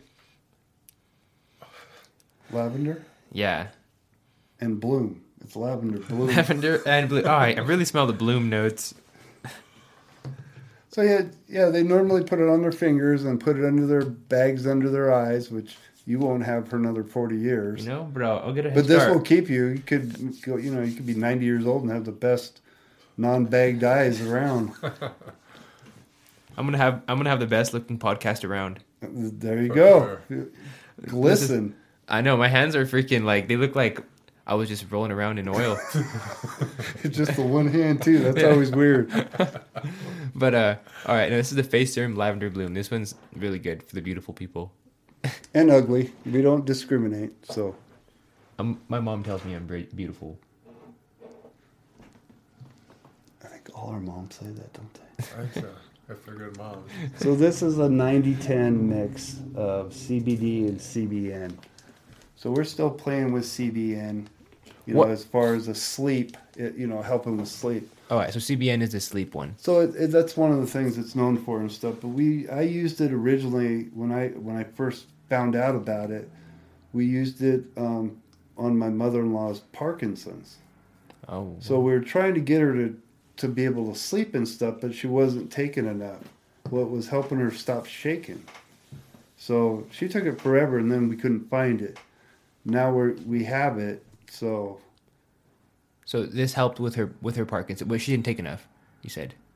well, we ran out of it. Oh. So what the thing was is she wasn't taking enough. That's what we think was um, helping her, the shakiness of it. So she slept when she started taking THC. Oh. She was just the opposite. Sativa put her to sleep, and indica kept her up all night. This one has no smell. No, that's natural. Yeah, it doesn't. You can taste it. It's pretty comparable to probably what you would taste on the bottom of your lawnmower. like, like it don't have a great taste. I, don't really this- taste anything. See, no, I was thinking of the CBG one, and I actually brought the. Uh, I think I actually brought the uh, mint one. So yeah, never mind. It doesn't even have like um like some tinctures will have like a oily like Mhm. mouthfeel after. Mhm. This one doesn't have any mouthfeel after. So yeah, it's. So that one we're really just kind of playing with. You know, we we brought it out just so we could get some CBN out. We don't want to give people the stuff straight that everybody CBN. comes back for that I've seen. Natural The CBD Ultra. 900. Oh, that's CBN the 100. Is that the 9010. ul- Oh, that's the 9010. Yeah. Oh, I thought that was the Ultra. So the Ultra. Jumping the gun. Got to make some room here because I definitely want to get all these products on the camera. So this one's it, they're- they actually test out at over like 2,600 milligrams, over 2,600 milligrams. We always do more, you know, than we always put more in it than there actually is. But so that's got 2,000 milligrams of CBD, 300 milligrams of CBG, 200 milligrams of CBN, and it legally has 80 milligrams of THC in it. And that's a one ounce tincture. That is the one everybody comes back for. Really, how much is this running at Chase's So that's sixty dollars. Sixty dollars. Yep, If they mention Street Champs, do they ten percent off. ten percent off? Yep. Them if they watch a podcast and come in. Yep. We'll double the blazes. Ooh, Uh oh. dang! Discount wars. Hell yeah! Ten percent off. Mention Street Champs at Chase's Choice, guys. Yep. Dang, that's awesome. You know, like why does Ultra is not on here? Why do you call it Ultra? I just we call it ultra. Because it's like the Ultra It's Ultra. the ultra. Yeah. So we don't. You can name it whatever you want. You know what I mean? Can I taste it? I'm sorry. Yeah, I should, sure. I should have asked before I opened it. That one's gonna be strong. It looks it looks like a really dark compared to. It's The, got a lot of cannabinoids in it. let's see. That's why. That's why it works so well, man. It's got all this cannabinoids. So that's kind of like the kitchen sink. Most of the people that walk into our store aren't coming in with, you know, like, oh, I got a sprained ankle or I have stage one cancer. It's always stage four. It's always like Oh wow. anxiety, PTSD, depression, you know, suicidal thought. It- It's it's crazy because a, a lot of the doctors, when people get to this point, they're like, "Hey, maybe you should look into CBD or THC." You know, why is it the the last option? Why isn't it the first option for all these people? It would definitely keep people from getting addicted to the shit that they're giving people because I was on Vicodin for 25 years because of all my, my surgeries and shit. It was chronic pain. That's all they could do. It was like, here, just we'll give you pain pills anytime you want them. And it got to the point where your bodies quit. it- it- They don't work anymore. Opiates don't work anymore. And you got to keep taking more and more and more. And um, I'll never forget the day that I went in and talked to my doctor about I already had a med card, but I, you know, I told her I was going to get off of all my medicine, all my medications, using marijuana, and she went off on me. She was like a seven-year-old doctor. She was a really nice lady until I brought this up. She confused medical marijuana with spice. Mm. You know, like Synthetic marijuana. Yeah. So she's like, "That's killing people," and I'm like, "What the?" I mean, I, I was cussing at her. I was like, "What the fuck are you talking about?" And she's like, "I'm totally against this, and I'll cut you off all your shit." And and and you know, I said, "You you just can't cut me off. I'm telling you, I want to wean off this stuff." But I was off of Vicodin within two weeks, using nothing but marijuana. It sucked. Um, because I wasn't using marijuana properly. I was just adding it to my Vicodin, my Soma, you know, my anti-inflammatories. I was it was just compounding shit, you know. So once I started weaning off all this stuff, I realized that the cannabis was was really kind of helping. You know, it wasn't. I didn't have the urges for the Vicodin. I was so sick of it. It was making me sick. It was confusing me. I was taking so much of it. I was taking my wife's Vicodin. You know, I, I was I was addicted to it. And um, How many would you take in a day? oh shit, probably fifteen or twenty. That'd Oh, fucking easily. kill me, man. Yeah. I- I've never even taken a Vicodin. I don't even know what it feels like. What is it? How would you f- describe it? So at first, it's it's kind of like I can't even fathom that. I've taken it before. That's fucking hardcore. Like, it was it was it was like really bad. that's You know, fucking hardcore. the feeling is, and I've never done heroin, but I would I would say it's probably pretty similar to heroin light or something.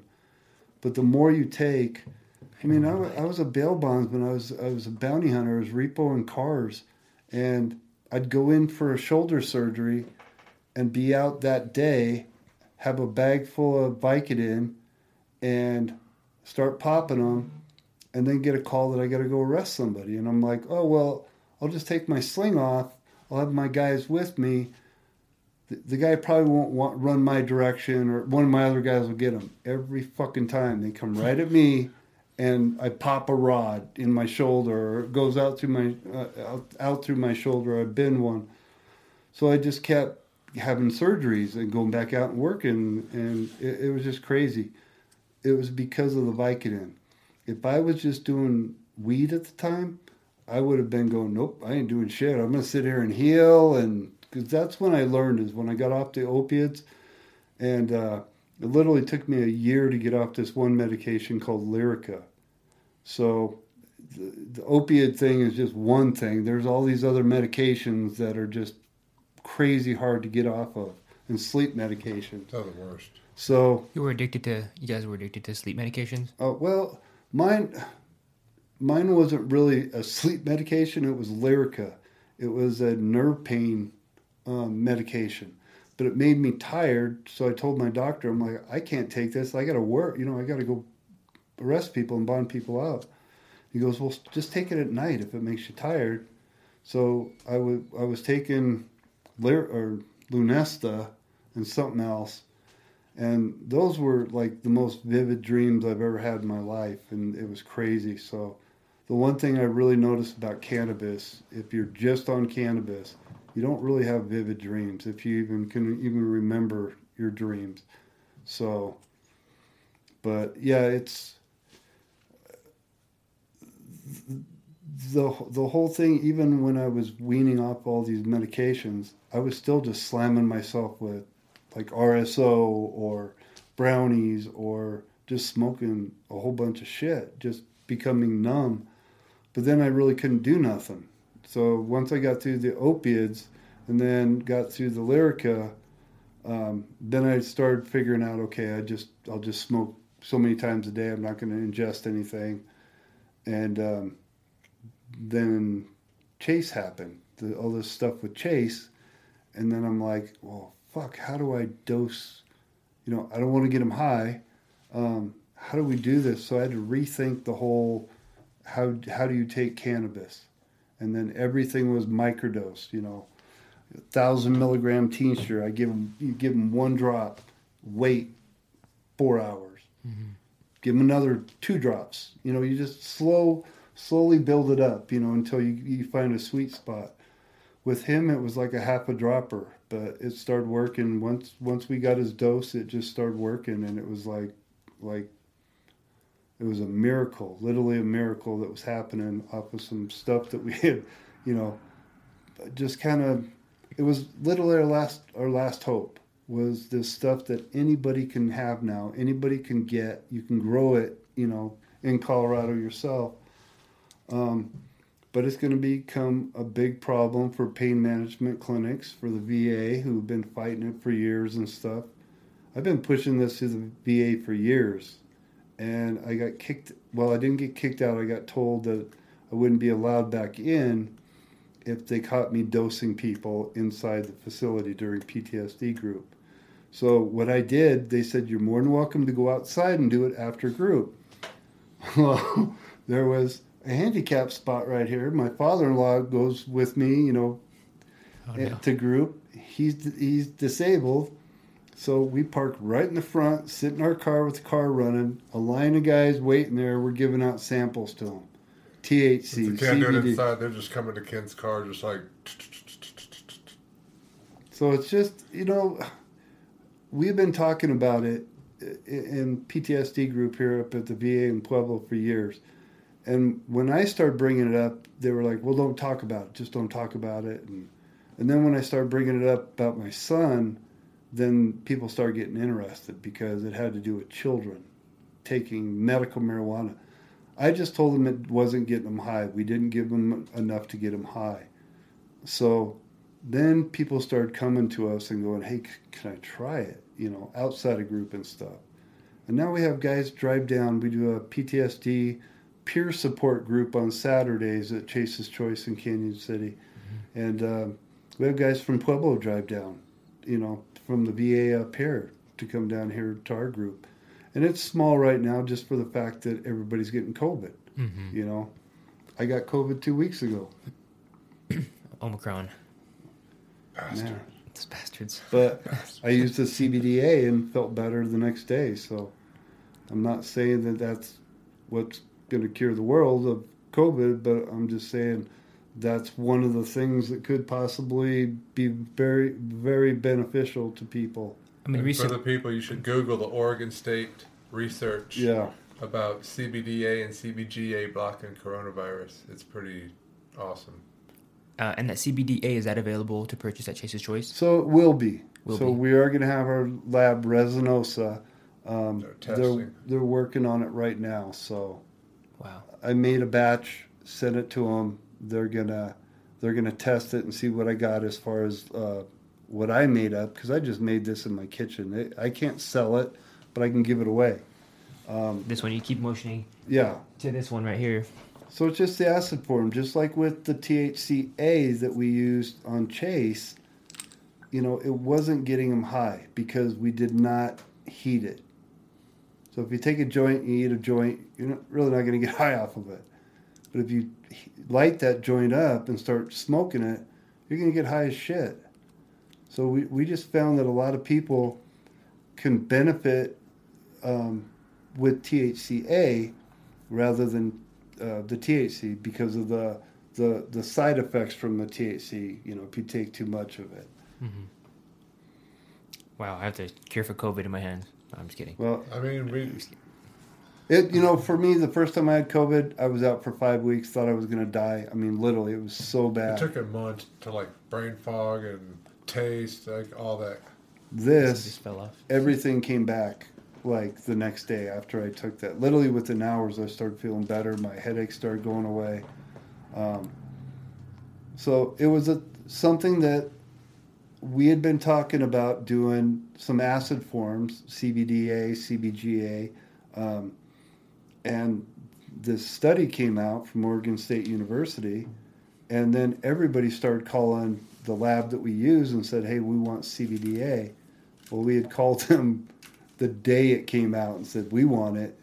So we're doing up a big batch.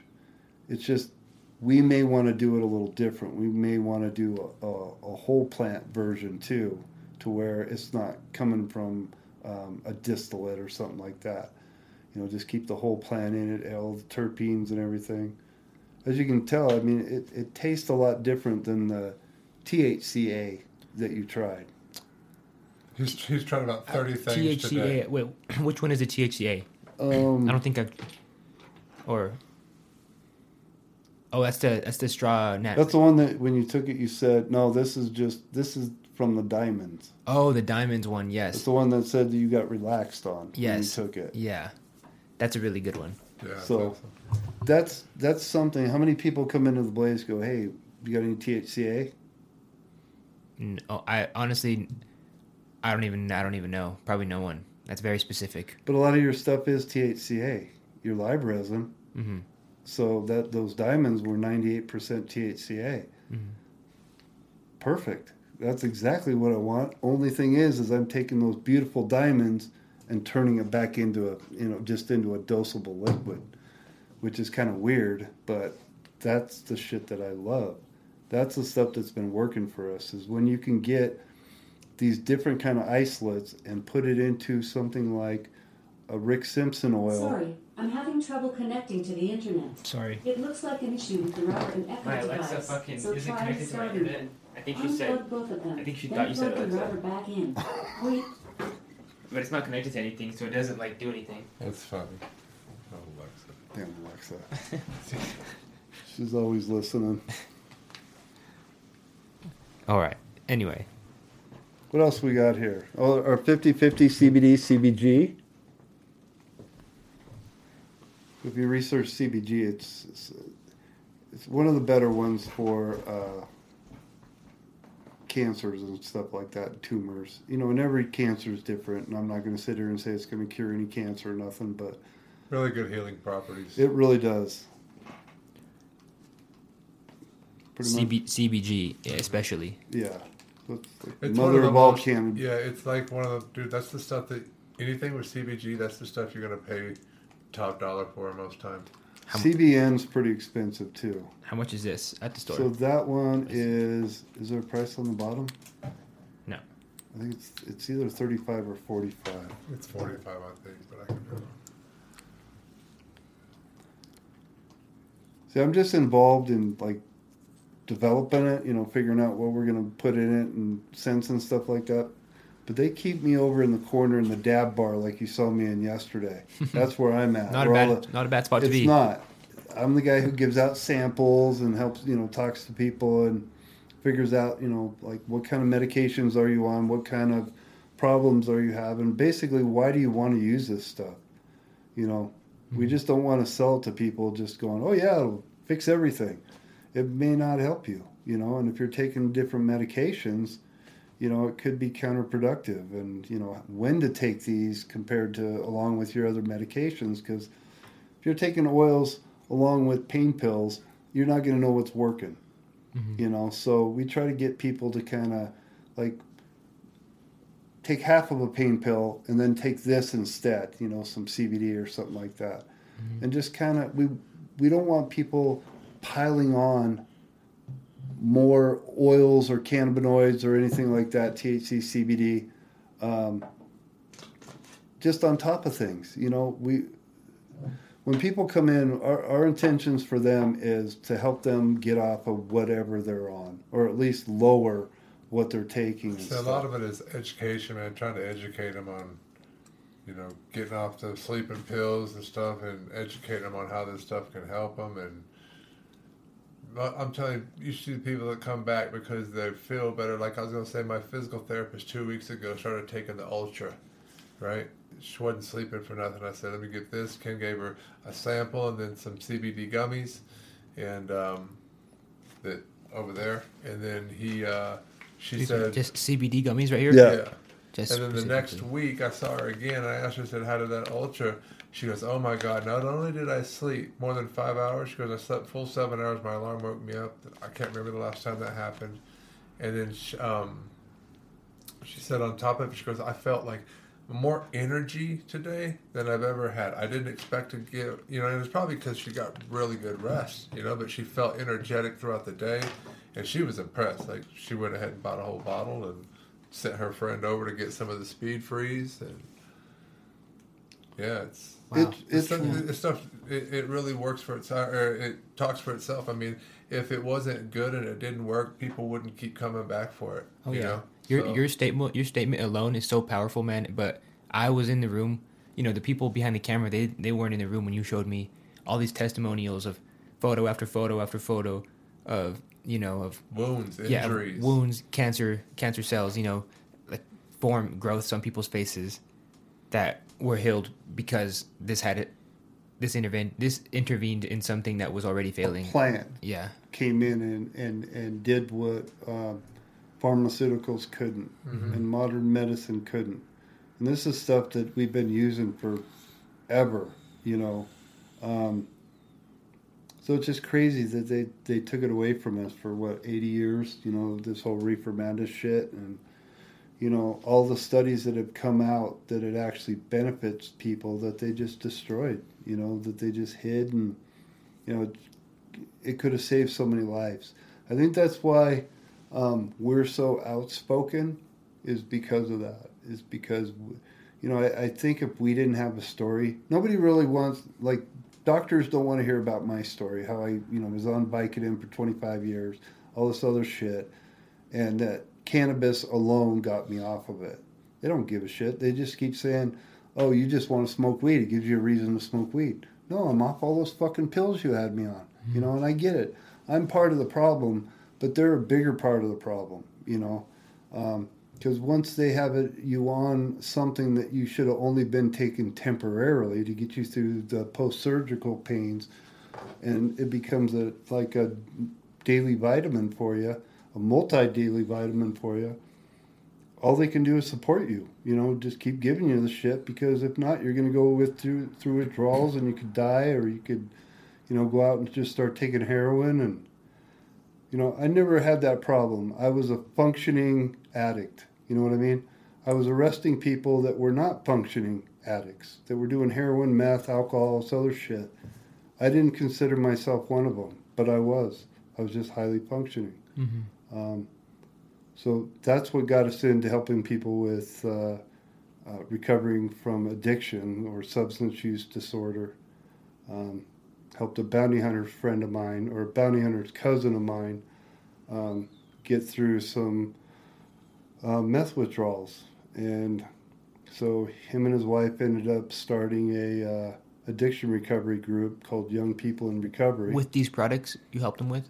Well, it was more um, it was more cannabis. Mm. So again, I you know I, I'm more of a uh, don't even know what a recreational pharmacist or a consultant. I don't even know what I, what I would call myself. I would just help people. You know, I would teach them how to use stuff. Um, you can go to a dispensary and get any of this stuff. I just tell them how to use It's it. the town shaman. Right. Well, yeah. I, I understood. I, I had. I think the big thing was is going from me using it for myself and having to dose my kid and then having to dose other children because people were coming to me going, "Hey, well, what do we do? You know, can you help us give my kid less seizures or something like that?" And it became very like uh, overwhelming, you know, because I didn't know shit. You know, I knew I could how to control my kids' seizures, but I didn't know anything about cancer. I didn't know anything about you know all this other shit. But with that being said, there's families that live here in town who have moved here from out of state because their states wouldn't allow that. Moved to Colorado, and their kid's daughter was having multiple seizures per day. And like, how often is she having one now?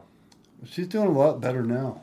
I mean, I remember the last time, and it's been rare, right? It's been a long time. Since Yeah, and it was it was something that took several years to you know trying different things.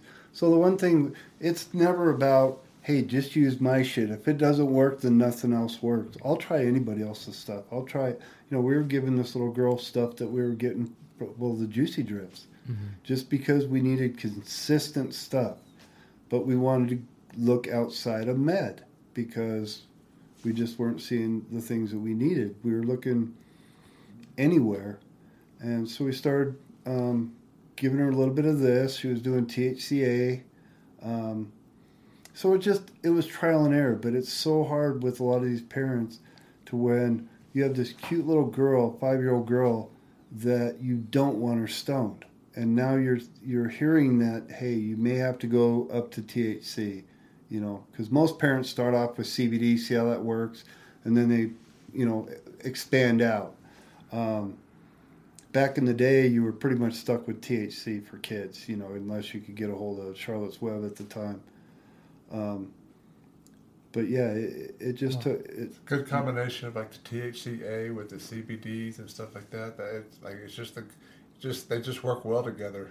Those cannabinoids. but you can't do it all at once, so you have to do it like do it do it all for a week or a week and a half or you know ten days or something like that, using one specific thing, you know, and then next week you could add something else to it to see if that works. The week after that you can go, okay, I don't think the THCA is working. Let's take that out, and we'll add something else in. But usually with small children, especially with you know severe uh, epilepsy, you want to use the least amount necessary to keep that you know your kid um, comfortable and and and, and uh, as seizure free as possible. But it, it's tough when they're that young and you're going, you know, shit, she could be dealing with this her whole life, you know. Yeah, it's a tough decision to make, you know. So you don't want to start throwing a whole bunch of THC at kids and go, okay, now my kid's up to you know 10 milligrams three times a day, because you got to work them up to that amount. And but I get a lot of parents are like, look, if a couple drops don't work for of THC, then we're going to try something else. And it's it's it's rough. wow, man. It's well, I'm fortunate to have a healthy five year old man. I'm thankful all the time for for that, especially when you hear some of the stories he people he helps. It's just like you know, makes you makes you feel fortunate to have a healthy child for sure. Yeah, you know, I, couldn't imagine, you know, having to deal with any of this, any of these, you know, really traumatic stories you've been telling me, man. You know, I've also been fortunate enough to not have been a healthy life, but you know, I think um, hearing these stories makes people like um, takes the stigma away from, you know, mental health or people thinking, you know, taking cannabis for any reason is Yeah. it makes you less than the next person. I guess. Oh yeah, there's always those stigmas, you know, Yeah. stoner, pothead, burnout. You know, there's a lot of us that are that are highly functioning potheads, and you know, you can call us whatever you want. You know, it that's their stigma, not ours. I, I'm I'm fine with being called a stoner. Mm-hmm. You know, look what I've done. Look what he's done. Uh, if I could show you the laundry list of people he's helped, Well, that, I think that's what Insane. it's it's really all about. this is a simple product. I mean, it, the the processing of it gets you know it, expands out and it becomes complicated for certain things, but just basic. You, you want to you know try to heal yourself or help yourself or manage your pain and anxiety and stuff because like Damon was talking about with pain, anxiety, and, and, and depression, they go hand in hand. So if your pain's up here, your anxiety is going to follow. So if you can control your anxiety, even though you got a lot of pain, you can bring your pain down to where it's manageable. You know, I don't mind being at, on a pain scale of five. You know, oh, I, I basically live at a three. That's mm. like when I, every day when I go to physical therapy, like how you feel today. I'm like, oh, it's a good day. I'm at three.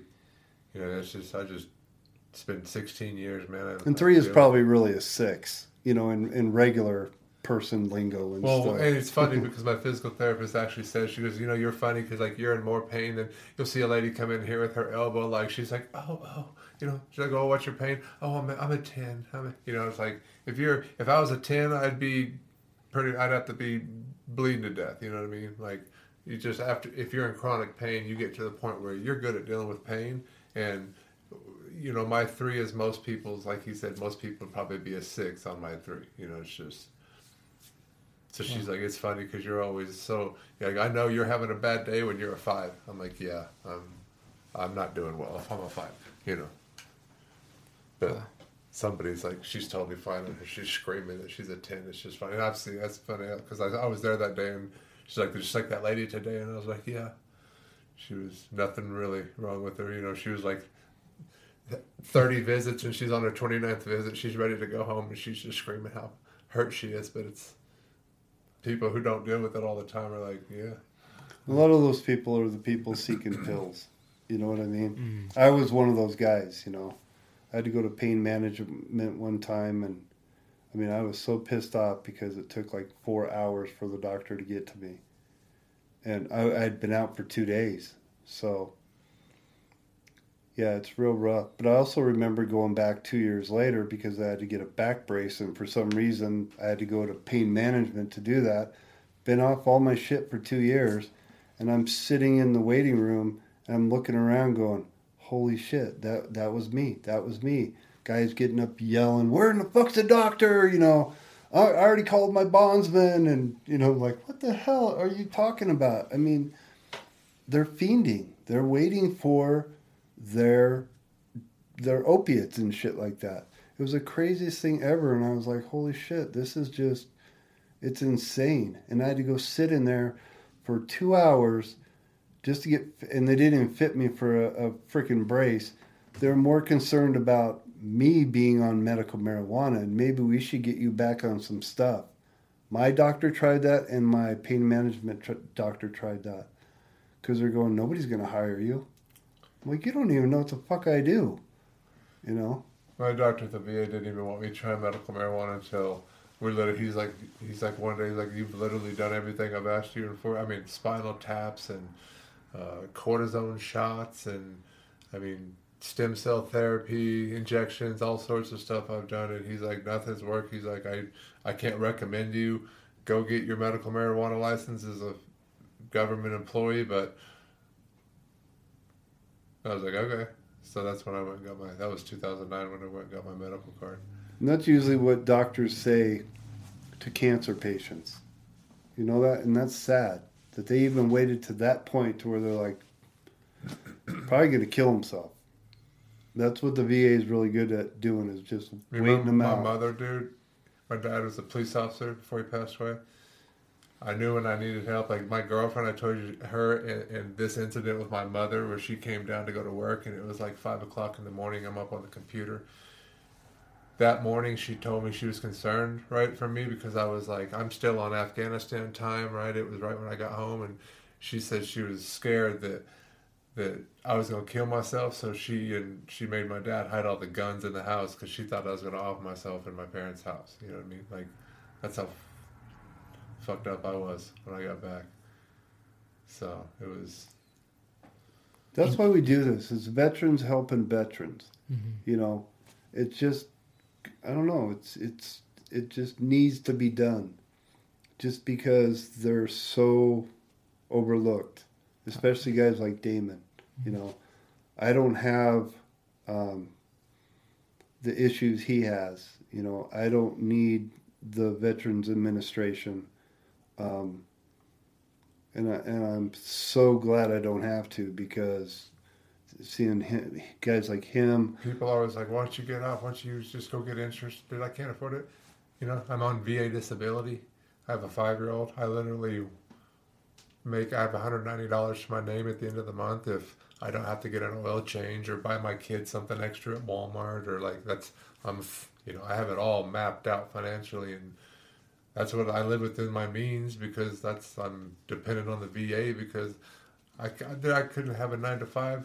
I would love to do this. I would I would trade all the pain that I have for a nine to five in a heartbeat. I mean, I wish that day. You know, I got a college degree. Use my GI Bill. Got a college degree that I can't use because I I can't can't. You know, I got fired when I was in this situation from every job I tried to do because you know back pain, nerve pain, I'm, I've been zinging pain up the right side of my back for the last 45 minutes, probably just, you know, sitting here. Damn, should we smoke again? I mean, it don't matter. It's just, I just deal with it, bro. That's what I'm saying. Like, that's where I live. I live at a three. You know what I mean? Damn. All right. it's yeah. There's a lot of people that take advantage of the system, and they're the ones that are crowding it up for guys like Damon to actually get help.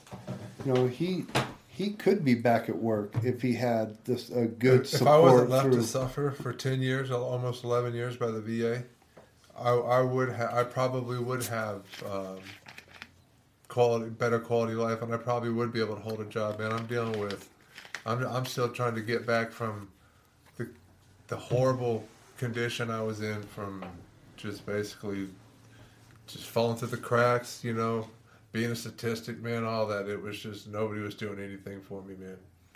And 10 years later, the body's kind of hard to function. I lost, you know, I used to be 205 pounds. I'm like 185 pounds. And it was like I just lost body mass and muscle failure and body deteriorating pretty much in that condition, man.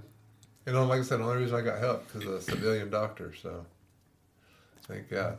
Which is really crazy because most of the civilian doctors don't know how to deal with veterans, people with I had a these kind of- massage therapist who had the same exact back surgery from Dr. Sung. And then my ex wife had a teaching partner. Her husband had a same back surgery, L5S1 fusion from Dr. Sung. And so I was like, this is the guy I'm going to. And he's amazing, man. So Dr. Sun. Shut up, Doctor Yeah, Sun. shout Thank out. you, man. Dr. Danilchuk too. Who? That's my orthopedic Oh, surgeon. he, he was busy with you. Yeah, he's real busy. 25 years of surgery. Thanks, Doc. Yeah. Oh, wow. That's insane. Um, all right, you know, we've been going for two hours. Oh, damn. Yeah. We're going for two My hours. dog's hating us all right now. He's starving. He's thinking I'm not coming home. All right, we get, um, you know, is there any last last ideas that you want to leave the people with? Last words? Um, you know, I think we've evolved quite a bit, especially here in Colorado, as far as people understanding that this stuff can work. They still may have their stigma, like, well, I don't want to use It's it or not just getting high. yes, this isn't just about getting high. I mean, I know a lot of people like to get high, and but a lot of the people that we deal with, uh, they don't want to get high. But it's still we're able to um, send them to a place like a, a rec dispensary like the Blaze, with a little better understanding because you guys, you know, the, the rec dispensary uh, bud tenders and stuff, they're limited on what you can say, and you know, as far as you know, you can't give medical advice like, oh, hey, you got cancer, you know, try this. Um, but we can kind of guide people, you know, through uh, education, uh, research, and kind of really show people there's really not a big difference between rec and med. You know, most most people that need um, THC, the older people, would do fine with recreational, you know, five, 10 milligram gummies. I mean, those are perfect. They don't need 25, 50 milligrams because then they're going to get, you know, messed up. And that's what we see a lot is somebody took, you know, grandma took one of grandson's gummies that he had and they were med, you know, 25 milligrams. She ate the whole thing and then Freaked out. a heart attack. Yeah. yeah. So we want to we want to stay away from that because that's where um, the hospitals are kind of you know the doctors are coming out going, aha, see, this lady came in and she thought she was dying and you know took four hours before she calmed down and it's like yeah, but she didn't die. It's not like a heroin addict, you know. They overdose, they they could die. Yeah. Nobody's overdosing and dying because of marijuana. Kids aren't dying. They can say that, oh, I kids think are. we've proved that tonight Yeah, because we were starting way before the podcast. yeah. that was probably Smoke down here. probably a lethal dose that we took. So, and we're still alive. I Yeah. think. Wait, I got my little Fitbit on. Yep, still alive. For sure. Yeah, I, I agree. You know, um, you know, marijuana, marijuana is not a crime. no, it's- hemp's not a crime either. I mean, it's all you know, natural. Just takes education, man. It takes people being educated on, you know, breaking the stigma of what they've thought for the last 30, 40 years. Mm-hmm. You know, you I have say any- that 30, 40 years because most people I think have a stigma about it are older and not a younger generation. Yeah, You know? from the '60s and '70s, Yeah. and There- you know, he's he's knows a lot of people. There's a guy lives down the street from him, the old retired army guy who he helps his wife, he helps his dog who's having seizures, he helps him. I mean, the guy was so grateful that Ken gave him some stuff for his dog to stop having seizures that he brought the man a, a big old tin foil thing for a barbecue pork. You know, like a week later. Like my dog hasn't had a seizure in a week. Oh my God, thank you so much. So so retired emergency. And he was all against it. Yeah, he was totally against, you know, but he was like reaching out for help, needed something, and heard about Ken, and wow. It was just hoping. And now, like I said, now his wife's on stuff and he's on stuff. Wow, that's awesome.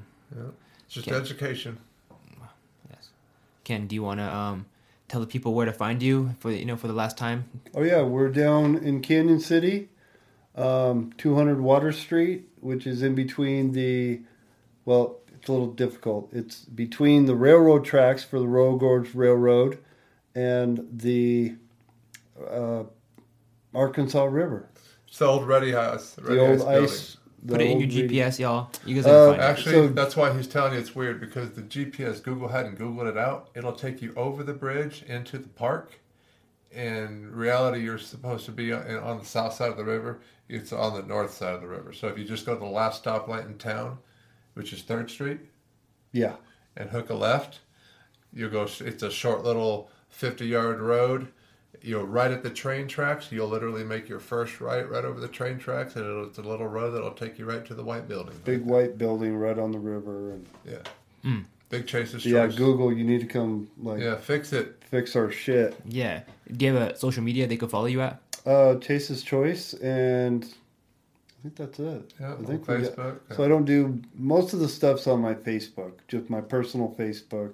Um, we do have a Chase's Choice Facebook, but you have so- a website for, for purchasing also. right, yeah, uh, chaseschoice.org. chaseschoice.org. It's Yeah. a hard crossover from going from such a gray area to where you don't mark your bottles to let anybody know what's in it. Um, you don't put down prices. You know, you don't. We we've been word of mouth forever, and now it's just weird being in a legitimate business, and we're like, oh shit, we can actually document us selling this to this person, and I was doing all of this kitchen before, so Yeah. you know. You know, from humble beginnings to Chase's Choice on Street Champs. we're gonna stay That's humble. right. You know, that's awesome. I love Right. that. Um, all right, guys. Do you guys have any final words? Anything else you want to say? Thanks for having us. Yeah, thanks for having us. Thank you so here. much for your time, guys. Yeah, come down and see us. I will. All right, guys. Chase's Choice, Street Champs.